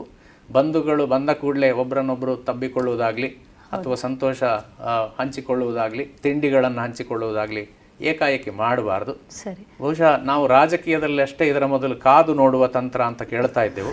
ಇವತ್ತು ನಾವು ಬಂಧುಗಳು ಹೊರಗಿಂದ ಬಂದವರ ಹತ್ರ ಕಾದು ನೋಡುವ ತಂತ್ರವನ್ನ ಅನುಸರಿಸಿಕೊಳ್ಳಬೇಕು ಅಂತ ನನಗೆ ವೈಯಕ್ತಿಕವಾಗಿ ಇದು ಅನ್ನಿಸ್ತಾ ಇದೆ. ಅಲ್ಲೂ ಕೂಡ ಹಾಗೆ. ಹಾಗೆ ಸಂಶಯ ಇದ್ದಲ್ಲಿ ಆ ಮಗುವನ್ನು ಶಾಲೆಗೆ ಕಳಿಸದೆ ಅಲ್ಲೂ ಕೂಡ ಸಾಮಾಜಿಕ ಅಂತರವನ್ನ ಕಾಯ್ದುಕೊಂಡ್ರೆ ನಾವು ಇನ್ನೊಬ್ಬರಿಗೆ ನಮ್ಮಿಂದ ಆಗುವ ತೊಂದರೆಯನ್ನ ತಪ್ಪಿಸಲಿಕ್ಕೆ ಅವಕಾಶ. ಬಹುಶಃ ಇನ್ನೂ ಕೂಡ ಕೊರೋನಾದ ಅವಧಿ ಏನು ಮುಗಿಬಹುದು ಅದು ಆರು ತಿಂಗಳಾಗಬಹುದು ಒಂದು ವರ್ಷಗಳು ಆಗಬಹುದು ದಿನಗಳನ್ನ ನಾವು ಖಂಡಿತವಾಗಿ ಹೇಳಲಿಕ್ಕೆ ಸಾಧ್ಯ ಇಲ್ಲ. ಬಹುಶಃ ಈ ಎಲ್ಲ ಸಂದರ್ಭಗಳಲ್ಲೂ ಸಾಮಾಜಿಕ ಅಂತರವನ್ನ ಇಟ್ಟುಕೊಳ್ಳುವಂಥದ್ದು ಜೊತೆಗೆ ಸ್ವಚ್ಛತೆಯನ್ನು ಕಾಪಾಡಿಕೊಳ್ಳುವಂಥದ್ದು ಅತ್ಯಂತ ಮುಖ್ಯ ಅಂತ ತಾವು ಹೇಳಲಿಕ್ಕೆ ಇಷ್ಟಪಡ್ತೀನಿ. ಬಹಳ ಸಂತೋಷ ಡಾಕ್ಟ್ರೆ. ಇನ್ನೂ ಒಂದು ಮುಖ್ಯವಾಗಿ ತಾವು ಈಗಾಗಲೇ ಹೇಳಿದ ಹಾಗೆ ದಂತ ವೈದ್ಯರಾಗಿ ತಮಗೆ ಹಲವಾರು ಸವಾಲುಗಳಿದೆ. ಮುಖ್ಯವಾಗಿ ದಂತ ವೈದ್ಯರಿಗೆ ಹೆಚ್ಚಿನ ಸವಾಲುಗಳಿದೆ. ತಾವೇ ಆಗಲೇ ಹೇಳಿದ ಹಾಗೆ ತಮ್ಮ ಟ್ರಾವೆಲ್ ಹಿಸ್ಟ್ರಿಯನ್ನು ಕೊಡದೇ ಇರುವಂಥ ಸಂದರ್ಭಗಳು ಜೊತೆಗೆ ಹಲವಾರು ಇಂಥ ಉದಾಹರಣೆಗಳು ಕೂಡ. ಈ ನಿಟ್ಟಿನಲ್ಲಿ ಈಗ ಸಾಮಾನ್ಯವಾಗಿ ಕ್ವಾರಂಟೈನ್ ಅನ್ನುವಂಥ ಒಂದು ವಿಷಯ ಬರ್ತದೆ. ತಾವೇ ಉಲ್ಲೇಖ ಮಾಡಿದಾಗೆ ಈ ಕ್ವಾರಂಟೈನ್ ಅವಧಿಯಲ್ಲಿ ಇರುವಂತಹ ವ್ಯಕ್ತಿಗಳಿಗೆ ತಮ್ಮ ಮಾನಸಿಕ ಸ್ವಸ್ಥತೆಯನ್ನು ಕಾಪಾಡಿಕೊಳ್ಳಿಕ್ಕೆ ಯಾವ ರೀತಿ ಅವರು ಯೋಚನೆಗಳನ್ನು ಹಾಕ್ಕೊಳ್ಬೋದು ಅದರ ಬಗ್ಗೆ ಒಂದಿಷ್ಟು ಮಾಹಿತಿಯನ್ನು ಕೊಡ್ಬೋದೇ? ಕ್ವಾರಂಟೈನ್ ಅನ್ನುವಂಥದ್ದು ಹೇಳಿದ ಕೂಡಲೇ ಇಲ್ಲಿ ಏನಾಗಿದೆ ಅಂದರೆ ಇವತ್ತು ಒಬ್ಬ ಕೊರೋನಾ ಸೋಂಕಿತನಾಗಿರ್ಬೋದು ಲಕ್ಷಣಗಳು ಇಲ್ಲದೆ ಸೋಂಕಿತನಾಗಿರ್ಬೋದು ಅಥವಾ ಬೇರೆ ಊರಿಂದ ಬಂದು ಅವರನ್ನ ನಾವು ಸಂಶಯದಲ್ಲಿ ನೋಡುವಂತಹ ದೃಷ್ಟಿಯಿಂದ ಇರುವಂಥದ್ದು ಇರ್ಬೋದು. ಇದು ಯಾವುದಲ್ಲಿ ಕೂಡ ಯಾರೂ ಕೀಳರಿಮೆಯನ್ನ ತಂದುಕೊಳ್ಬೇಕಾದಿಲ್ಲ. ಯಾಕೆಂತಂದ್ರೆ ನಾವು ಈಗ ಒಂದು ಕಡೆಗೆ ಉದಾಹರಣೆಗೆ ನಾವು ವಿಮಾನದಲ್ಲಿ ಹೋಗ್ತೇವೆ ಅಂತಂದ್ರೆ ಅಲ್ಲಿ ಒಂದು ಮಾನದಂಡ ಇರ್ತದೆ. ನಮ್ಮ ಎಲ್ಲ ರೀತಿಯ ಪರೀಕ್ಷೆಗಳನ್ನು ನಾವು ಬೇರೆ ಚೂರಿ ಆಮೇಲೆ ಯಾವುದೇ ಒಂದು ಸ್ಫೋಟಕಗಳನ್ನು ಕೊಂಡು ಹೋಗ್ತಾ ಇಲ್ಲ ಅನ್ನುವ ಪರೀಕ್ಷೆಯನ್ನು ಮಾಡುವಂತ ಇರ್ತದೆ. ಅದರಲ್ಲಿ ಯಾರಿಗೂ ಅಗೌರವ ಇಲ್ಲ. ಸರಿ. ಅದೇ ರೀತಿ ಕೊರೋನಾದಲ್ಲೂ ಕೂಡ ಅದೇ ರೀತಿಯ ಒಂದು ವಿಷಯವನ್ನು ನಾವು ಅಳವಡಿಸಿಕೊಳ್ಬೇಕು ಅದು ಒಂದು ಒಂದು ವಾರವೋ ಅಥವಾ ಒಂದು ಹದಿನಾಲ್ಕು ದಿವಸವೋ ಅಥವಾ ಅದರ ಒಂದು ಅವಧಿ ಇದೆ. ಸರಿ. ಆ ಅವಧಿಯಲ್ಲಿ ಏನಾದರೂ ಲಕ್ಷಣಗಳನ್ನು ತೋರಿಸ್ತದ? ಅಥವಾ ಪರೀಕ್ಷೆಗೆ ನಾವು ಗಂಟಲು ದ್ರವವನ್ನು ಕೊಟ್ಟಾಗ ಅದಕ್ಕೆ ಅದರ ರಿಪೋರ್ಟ್ ಬರಲಿಕ್ಕೆ ಇಂತಿಷ್ಟು ದಿವಸ ಅಂತ ಇರ್ತದೆ. ಅಷ್ಟನ್ನ ಆ ಮಾನದಂಡವನ್ನು ನಾವು ಮಾಡಿದರೆ ಅದು ಖಂಡಿತವಾಗಿಯೂ ನಿಜವಾಗಿ ಒಂದು ಗೌರವವನ್ನು ತಂದು ಕೊಡುವಂಥ ವಿಚಾರ. ಅದು ಒಂದು ಇನ್ನೊಬ್ಬನ ನಾವು ಗೀಳಾಗಿ ನೋಡ್ತೇವೆ ಅನ್ನುವ ಒಂದು ವಿಚಾರ ಅಂತ ಜನರು ಈಗಿನ ಕಾಲದಲ್ಲಿ ನಾನು ನೋಡಿದ ಹಾಗೆ ಸ್ವಲ್ಪ ತಪ್ಪು ತಿಳ್ಕೊಂಡಾಗಿದೆ ಅವರು ಕ್ವಾರಂಟೈನ್ ಆಗಿದ್ದಾರೆ ಅಂದ್ರೆ ಏನೋ ಒಂದು ಸ್ವಲ್ಪ ಅವರು ಬಾಕಿದ್ದವರಿಗಿಂತ ಕಡಿಮೆ ಅಂತ ಅನ್ನುವ ಭಾವನೆ ಅವರಲ್ಲಿದೆ. ಇಲ್ಲ. ಆದರೆ ಕ್ವಾರಂಟೈನ್ ನಿಜವಾಗಿ ಅವರಷ್ಟಕ್ಕೆ ಅವರು ಸೆಲ್ಫ್ ಕ್ವಾರಂಟೈನ್ ಆಗುವಂಥವ್ರು ನಿಜವಾಗಿ ವಿಶೇಷವಾಗಿ ಗೌರವಾನ್ವಿತರು. ಹಾಗೆ ಸರ್ಕಾರದ ಆದೇಶದಂತೆ ಆರೋಗ್ಯ ಇಲಾಖೆ ಆದೇಶದಂತೆ ಕ್ವಾರಂಟೈನ್ ಆಗುವವರು ಕೂಡ ಅವರು ವಿಶೇಷವಾಗಿ ಅವರಿಗೆ ಗೌರವ ಸಲ್ತದೆ. ಯಾಕೆಂತಂದರೆ ಅವರಿಂದಾಗಿ ಏನಾದರೂ ಸಮಸ್ಯೆ ಸಮಾಜಕ್ಕೆ ಆಗದಿರಲಿ ಅಂದುಕೊಳ್ಳುವಂತ ಸ್ಥಿತಿಯಲ್ಲಿ ಅವರು ತಮ್ಮನ್ನ ತಾವು ಐಸೋಲೇಷನ್ ಅಥವಾ ಒಂದು ಹಂತಕ್ಕೆ ಒಬ್ಬರೇ ಉಳ್ಕೊಳ್ಳುವಂಥ ಸ್ಥಿತಿಗೆ ಬರ್ತಾರೆ. ಅದು ಯಾವುದು ಮಾನಸಿಕವಾಗಿ ನೋವು ಅಂತ ಅನ್ನುವಂಥ ಒಂದು ಭಾವನೆಯನ್ನು ಯಾರೂ ಪಡ್ಕೊಳ್ಬೇಕಾದ್ದು ಇಲ್ಲ. ಆ ಕಷ್ಟವನ್ನ ಅನುಭವಿಸ್ಕೊಳ್ಬೇಕಾದ್ದು ಇಲ್ಲ. ನಿಜವಾಗ್ಲೂ ಅವ್ರು ಮಾಡ್ತಾ ಇರುವಂಥ ನಿಜವಾದ ತ್ಯಾಗ. ಅವ್ರು ಬಾಕಿದ್ದವರ ಆರೋಗ್ಯಕ್ಕೆ ಬಹಳಷ್ಟು ಅದಕ್ಕೆ ಪೂರಕವಾಗಿ ಕೆಲಸವನ್ನ ಮಾಡ್ತಾರೆ ಅಂತ ತಿಳ್ಕೊಂಡಿದ್ದಾರೆ. ಹೌದು ಬಹುಶಃ ಎಲ್ಲೋ ಈ ಸಂದರ್ಭಗಳಲ್ಲಿ ಬರಬಹುದಾದಂತ ಮಾನಸಿಕವಾದಂತ ಒತ್ತಡವನ್ನ ನಿಭಾಯಿಸುವುದಕ್ಕೋಸ್ಕರ ಯಾವುದಾದ್ರೂ ಚಟುವಟಿಕೆಗಳಲ್ಲಿ ಸಂಗೀತವನ್ನ ಕೇಳುವಂತದ್ದು ಆಸ್ವಾದಿಸುವಂತದ್ದು ಇದನ್ನ ಕೂಡ ಬಹುಶಃ ಎಲ್ಲೋ ಮಾಡಬಹುದಲ್ವಾ ಡಾಕ್ಟ್ರೆ? ಅವ್ರ ಹತ್ರ ಇರುವಂತ ಸಂಚಾರಿ ದೂರವಾಣಿ ಇದ್ರೆ ಅದರಲ್ಲಿ ಇಡೀ ಪ್ರಪಂಚವನ್ನ ಅವ್ರು ನೋಡ್ಲಿಕ್ಕೆ ಆಗ್ತದೆ. ಹೌದು. ವ್ಯಕ್ತಿಗಳ ಒಟ್ಟಿಗೆ ಮುಖಾಮುಖಿಯಾಗಿ ನೇರ ಆಗದಿದ್ರು ಕೂಡ ಅವರು ಒಂದೇ ಕೋಣೆಯಲ್ಲಿ ಕೂತ್ಕೊಂಡು ಸಂಚಾರಿ ದೂರವಾಣಿಯಲ್ಲಿ ಯೂಟ್ಯೂಬ್ ಇರ್ಬೋದು ಫೇಸ್ಬುಕ್ ಇರ್ಬೋದು ವಾಟ್ಸ್ಆ್ಯಪ್ ಇರ್ಬೋದು ವಾರ್ತೆಗಳಿರ್ಬೋದು. ಅದು ಸಚಿತ್ರವಾಗಿಯೇ ನೋಡ್ಲಿಕ್ಕೆ ಆಗ್ತದೆ ಇವತ್ತು ಪ್ರಪಂಚ ಸಣ್ಣ ಆಗಿದೆ ಹಾಗಾಗಿ ನಾವು ಹೆಚ್ಚು ಜಾಗ್ರತೆಯನ್ನು ವಹಿಸುವಂತ ಒಂದು ವಿಚಾರವನ್ನ ಮಾಡ್ಲಿಕ್ಕೆ ಮತ್ತು ಮಾನಸಿಕವಾದ ಒಂದು ಆ, ನೋವು ಇಲ್ಲದ ಹಾಗೆ ಅದನ್ನ ಬದಲಾಯಿಸಿಕೊಳ್ಳಿಕ್ಕೆ ಹವ್ಯಾಸಗಳಿಗೆ ಈ ಸಂಚಾರಿ ದೂರವಾಣಿ ತುಂಬಾ ಸಹಾಯಕವಾಗಿದೆ. ಯಾಕೆಂತ ಹೇಳಿದ್ರೆ ಬೇರೆಲ್ಲ ಜ್ವರಕ್ಕೆ ಭಿನ್ನವಾಗಿ ಕೊರೋನಾದಲ್ಲಿ ಮುಖ್ಯವಾಗಿ ನಾವು ಕಂಡುಕೊಂಡಿರುವುದು ಏನು ಅಂದ್ರೆ ಕೊರೋನಾ ಸೋಂಕಿತ ವ್ಯಕ್ತಿಯೇ ಒಂದು ವಾಹಕವಾಗ್ತಾನೆ. ಅವನೇ ಇನ್ನೊಬ್ಬನಿಗೆ ಅದನ್ನ ತಲುಪಿಸುವಂತದ್ದು ಹರಡುವಂತದ್ದು ಹಾಗ ಅವನೇ. ವಾಹಕ ಅಲ್ಲಿ. ಹಾಗಾಗಿ ಹಾಗಾಗಿ ಅವನು ಸಾಧ್ಯವಾದಷ್ಟು ತನ್ನನ್ನ ತಾನು ಸಂರಕ್ಷಿಸಿಕೊಂಡು ಇತರರಿಂದ ಅಂತರವನ್ನ ಇಟ್ಕೊಂಡಾಗ ಬಹುಶಃ ಸಮುದಾಯಿಕವಾಗಿ ಇದು ಹರಡುವಂತ ಸಾಧ್ಯತೆಗಳನ್ನ ಖಂಡಿತವಾಗಿ ತಡೆಗಟ್ಟಬಹುದು ಅಂತ ನಾವು ತಿಳ್ಕೊಳ್ಬಹುದಲ್ವಾ ಡಾಕ್ಟರ್? ಇದು ಸೇತುವೆ ಹಾಗೆ. ಒಂದು ಇವನಿಂದಲೂ ಬಾಕಿ ಇದ್ದವರಿಗೆ ಬರಬಹುದು ಅಥವಾ ಬಾಕಿ ಬಾಕಿ ಇದ್ದವರಿಂದ ಇವನಿಗೂ ಬರಬಹುದು ಎರಡೂ ಆಗದ ಹಾಗೆ ನಾವು ಸಾಮಾಜಿಕ ಅಂತರ ಕಾಯ್ದುಕೊಳ್ಬೇಕನ್ನುವುದೇ ಅದರಲ್ಲಿರುವ ಅದರಲ್ಲಿರುವಂತಹ ಮುಖ್ಯ ವಿಷಯ.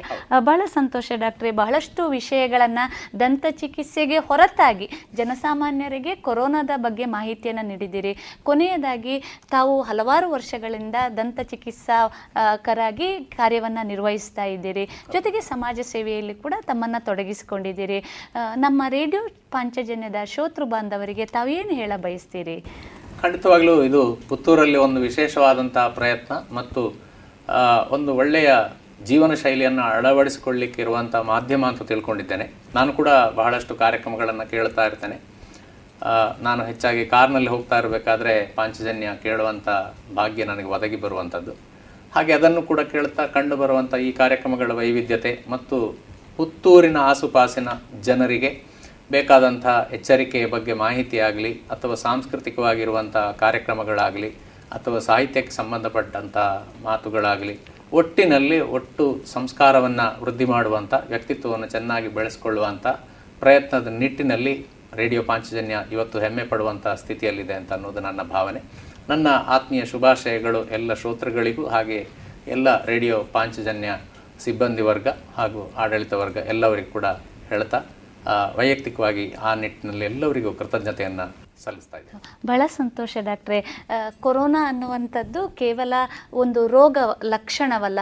ಬಹುಶಃ ಮನುಷ್ಯನ ಬದುಕನ್ನೇ ಬದಲಾಯಿಸಲಿಕ್ಕೆ ಬಂದಂಥ ಒಂದು ಲಕ್ಷಣ ಅಂತ ನಾವು ಅಂದುಕೊಂಡು ಅದನ್ನು ಅದೇ ರೀತಿಯಲ್ಲಿ ನಾವು ತೆಗೆದುಕೊಂಡು ಹೋದರೆ ಇನ್ನೊಂದಿಷ್ಟು ಅಭಿವೃದ್ಧಿಯನ್ನು ಖಂಡಿತವಾಗಿ ನಾವು ಕಾಣಲಿಕ್ಕೆ ಸಾಧ್ಯ ಅಂತ ಹೇಳ್ತಾ ತಾವು ನೀಡಿದ ಎಲ್ಲ ಈ ಉಪಯುಕ್ತವಾದಂಥ ಮಾಹಿತಿಗೆ ರೇಡಿಯೋ ಪಾಂಚಜನ್ಯದ ಪರವಾಗಿ ತಮಗೆ ತುಂಬು ಹೃದಯದ ಕೃತಜ್ಞತೆಗಳು. ನಮಸ್ಕಾರ. ಇದುವರೆಗೆ ವೈದ್ಯ ದೇವೋಭವ ಕಾರ್ಯಕ್ರಮದಲ್ಲಿ ಡಾಕ್ಟರ್ ಶ್ರೀಪ್ರಕಾಶ್ ಅವರ ಸಂದರ್ಶನವನ್ನ ಕೇಳಿದಿರಿ.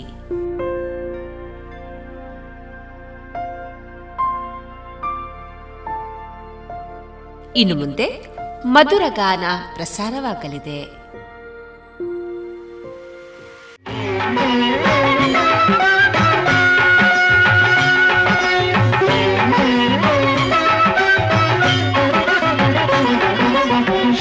ಶಂಕರ ಶಶಿಧರ ಗಜ ಚರ್ಮಾಂಬರ ಗಂಗಾಧರ ಹರನೇ ಸುಂದರ ಸ್ಮರಹರ ಗೌರಿ ಮನೋಹರ ಜಯ ಪರಮೇಶ್ವರನೇ ಶಂಕರ ಶಶಿಧರ ಗಜ ಚರ್ಮಾಂಬರ ಗಂಗಾಧರ ಹರನೇ ಸುಂದರ ಸ್ಮರಹರ ಗೌರಿ ಮನೋಹರ ಜಯ ಪರಮೇಶ್ವರನೇ ಜಯ ಜಯ ಶಂಕರನೇ ಜಯ ವಿಶ್ವೇಶ್ವರನೇ ಜಯ ಜಯ ಶಂಕರನೇ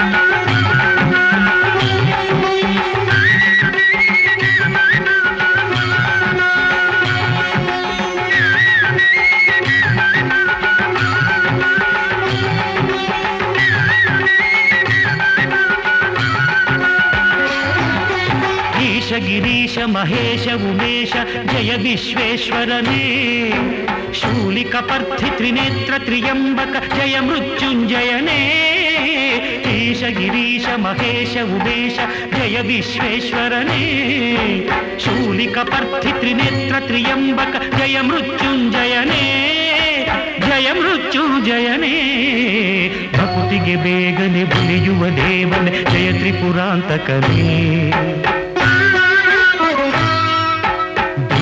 ವರಗಳ ಆಕ್ಷಣ ನೀಡುವ ಸಾಂಬ ಸದಾಶಿವನೇ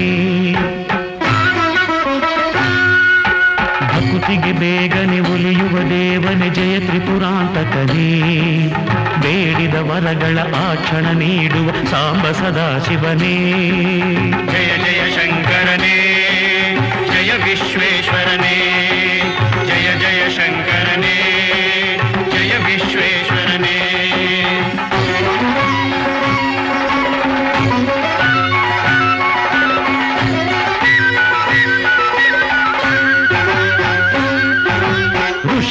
ಹೃದಯದಿ ಮನೆಯನು ಮಾಡಿದ ತ್ರಿಭುವನ ಪಾಲಕನೇ. ಲೋಕವ ರಕ್ಷಿಸಿ ವಿಷವನೆ ಕುಡಿದ ಕರುಣಾಸಾಗರನೇ. ಋಷಿಗಳ ಹೃದಯದಿ ಮನೆಯನು ಮಾಡಿದ ತ್ರಿಭುವನ ಪಾಲಕನೇ. ಲೋಕವ ರಕ್ಷಿಸಿ ವಿಷವನೆ ಕುಡಿದ ಕರುಣಾಸಾಗರನೇ. ಕರುಣಾಸಾಗರನೇ. ಶಂಕರ ಶಶಿಧರ ಗಜ ಚರ್ಮಾಂಬರ ಗಂಗಾಧರ ಹರನೇ ಸುಂದರ ಸ್ಮರಹರ ಗೌರಿ ಮನೋಹರ ಜಯ ಪರಮೇಶ್ವರನೇ ಜಯ ಜಯ ಶಂಕರನೇ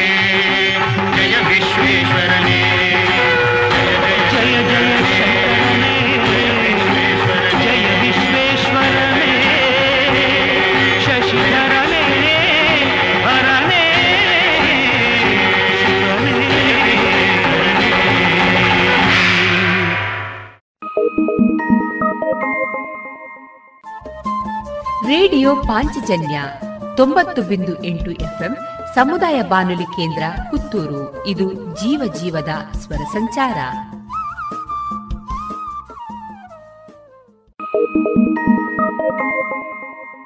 ಶ್ರೀಹರಿ ರಕ್ಷಿಸು ದಯ ತೋರಿ ದುಷ್ಟ ದೈತ್ಯ ಕುಲವೈರಿ, ಮಹಿಷಿ ಸಂಹಾರಕ್ಕೆ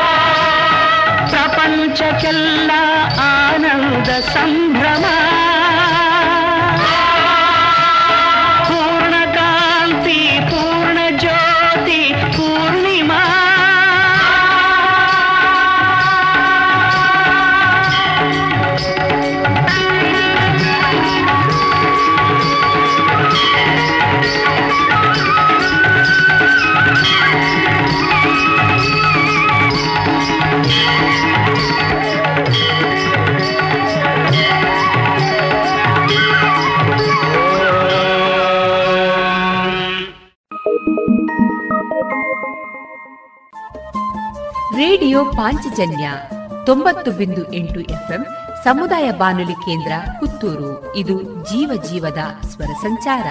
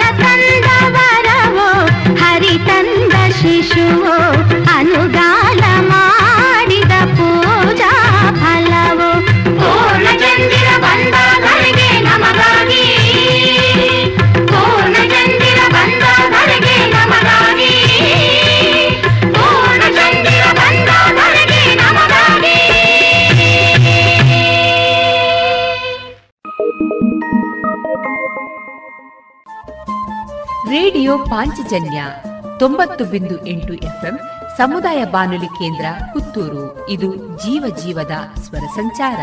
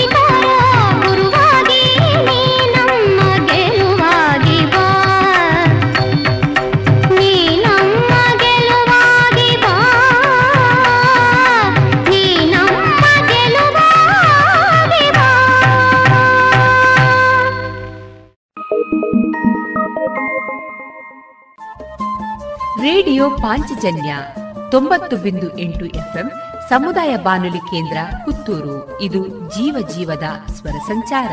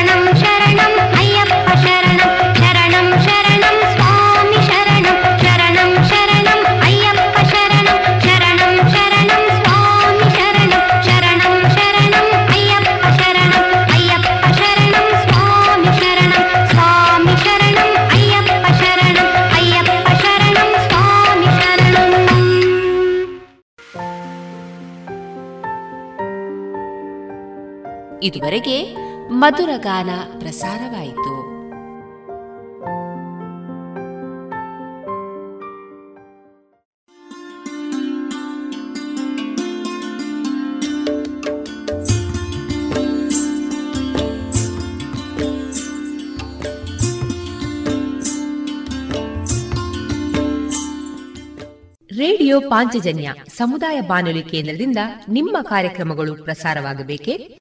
ಹಾಗಿದ್ದರೆ ನಮ್ಮನ್ನು ಸಂಪರ್ಕಿಸಿ.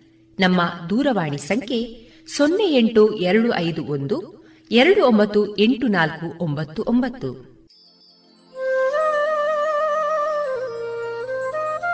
ಗಮನಿಸಿ ಕೇಳುಗರೆ, ನಮ್ಮ ಕಾರ್ಯಕ್ರಮಗಳನ್ನು ವೆಬ್ಸೈಟ್ ಮೂಲಕ ಕೂಡ ಆಲಿಸಬಹುದು. ನಮ್ಮ ವೆಬ್ಸೈಟ್ ವಿಳಾಸ W W W dot radio Panchajanya dot com. ಇಲ್ಲಿ ಆರ್ಕೈವ್ಸ್ನ ಭಾಗಕ್ಕೆ ಹೋಗಿ ಕ್ಲಿಕ್ ಮಾಡಿದರೆ ಹಳೆ ಕಾರ್ಯಕ್ರಮಗಳನ್ನು ಕೂಡ ಆಲಿಸಬಹುದು. ಜೊತೆಗೆ ನಮ್ಮ ಪ್ರಸಾರವನ್ನು ಆಪ್ ಮೂಲಕವೂ ಕೇಳಬಹುದು. ಪ್ಲೇಸ್ಟೋರ್ನಲ್ಲಿ ಪಾಂಚಜನ್ಯ ಸರ್ಚ್ ಮಾಡಿ, ಡೌನ್ಲೋಡ್ ಮಾಡಿಕೊಂಡು ತಮ್ಮ ಮೊಬೈಲ್ಗಳಿಗೆ ಇನ್ಸ್ಟಾಲ್ ಮಾಡಿದರೆ ರೇಡಿಯೋ ಪ್ರಸಾರದ ಕಾರ್ಯಕ್ರಮವನ್ನು ನೀವು ಆಲಿಸಬಹುದು. ನಮ್ಮ ಪ್ರಸಾರದ ಬಗೆಗೆ ನಿಮ್ಮ ಅಭಿಪ್ರಾಯಗಳನ್ನು ಹಂಚಿಕೊಳ್ಳಲು ನಮ್ಮ ವಿಳಾಸ ರೇಡಿಯೋ ಪಾಂಚಜನ್ಯ ತೊಂಬತ್ತು ಬಿಂದು ಎಂಟು ಎಫ್ಎಂ ಸಮುದಾಯ ಬಾನುಲಿ ಕೇಂದ್ರ, ನೆಹರು ನಗರ, ಪುತ್ತೂರು. ನಮ್ಮ ದೂರವಾಣಿ ಸಂಖ್ಯೆ ಸೊನ್ನೆ ಎಂಟು ಎರಡು ಐದು ಒಂದು, ಎರಡು ಒಂಬತ್ತು ಎಂಟು ನಾಲ್ಕು ಒಂಬತ್ತು ಒಂಬತ್ತು. ಇಮೇಲ್ ವಿಳಾಸ radio Panchajanya at Gmail dot com ನಮ್ಮ ವಿಳಾಸ ಮತ್ತೊಮ್ಮೆ ರೇಡಿಯೋ ಪಾಂಚಜನ್ಯ ತೊಂಬತ್ತು ಬಿಂದು ಎಂಟು ಎಫ್ಎಂ ಸಮುದಾಯ ಬಾನುಲಿ ಕೇಂದ್ರ, ನೆಹರು ನಗರ, ಪುತ್ತೂರು. ನಮ್ಮ ದೂರವಾಣಿ ಸಂಖ್ಯೆ ಸೊನ್ನೆ ಎಂಟು ಎರಡು ಐದು ಒಂದು, ಎರಡು ಒಂಬತ್ತು ಎಂಟು ನಾಲ್ಕು ಒಂಬತ್ತು ಒಂಬತ್ತು. ಇಲ್ಲಿಗೆ ಈ ಹೊತ್ತಿನ ಪ್ರಸಾರ ಕಾರ್ಯಕ್ರಮವನ್ನ ಮುಕ್ತಾಯಗೊಳಿಸುತ್ತಿದ್ದೇವೆ. ಆತ್ಮೀಯ ಕೇಳುಗರಿಗೆಲ್ಲ ರೇಡಿಯೋ ಪಾಂಚಜನ್ಯದ ಬಳಗದ ಪರವಾಗಿ ನಾನು ತೇಜಸ್ವಿ ರಾಜೇಶ್ ಮಾಡುವ ಅನಂತ ವಂದನೆಗಳು.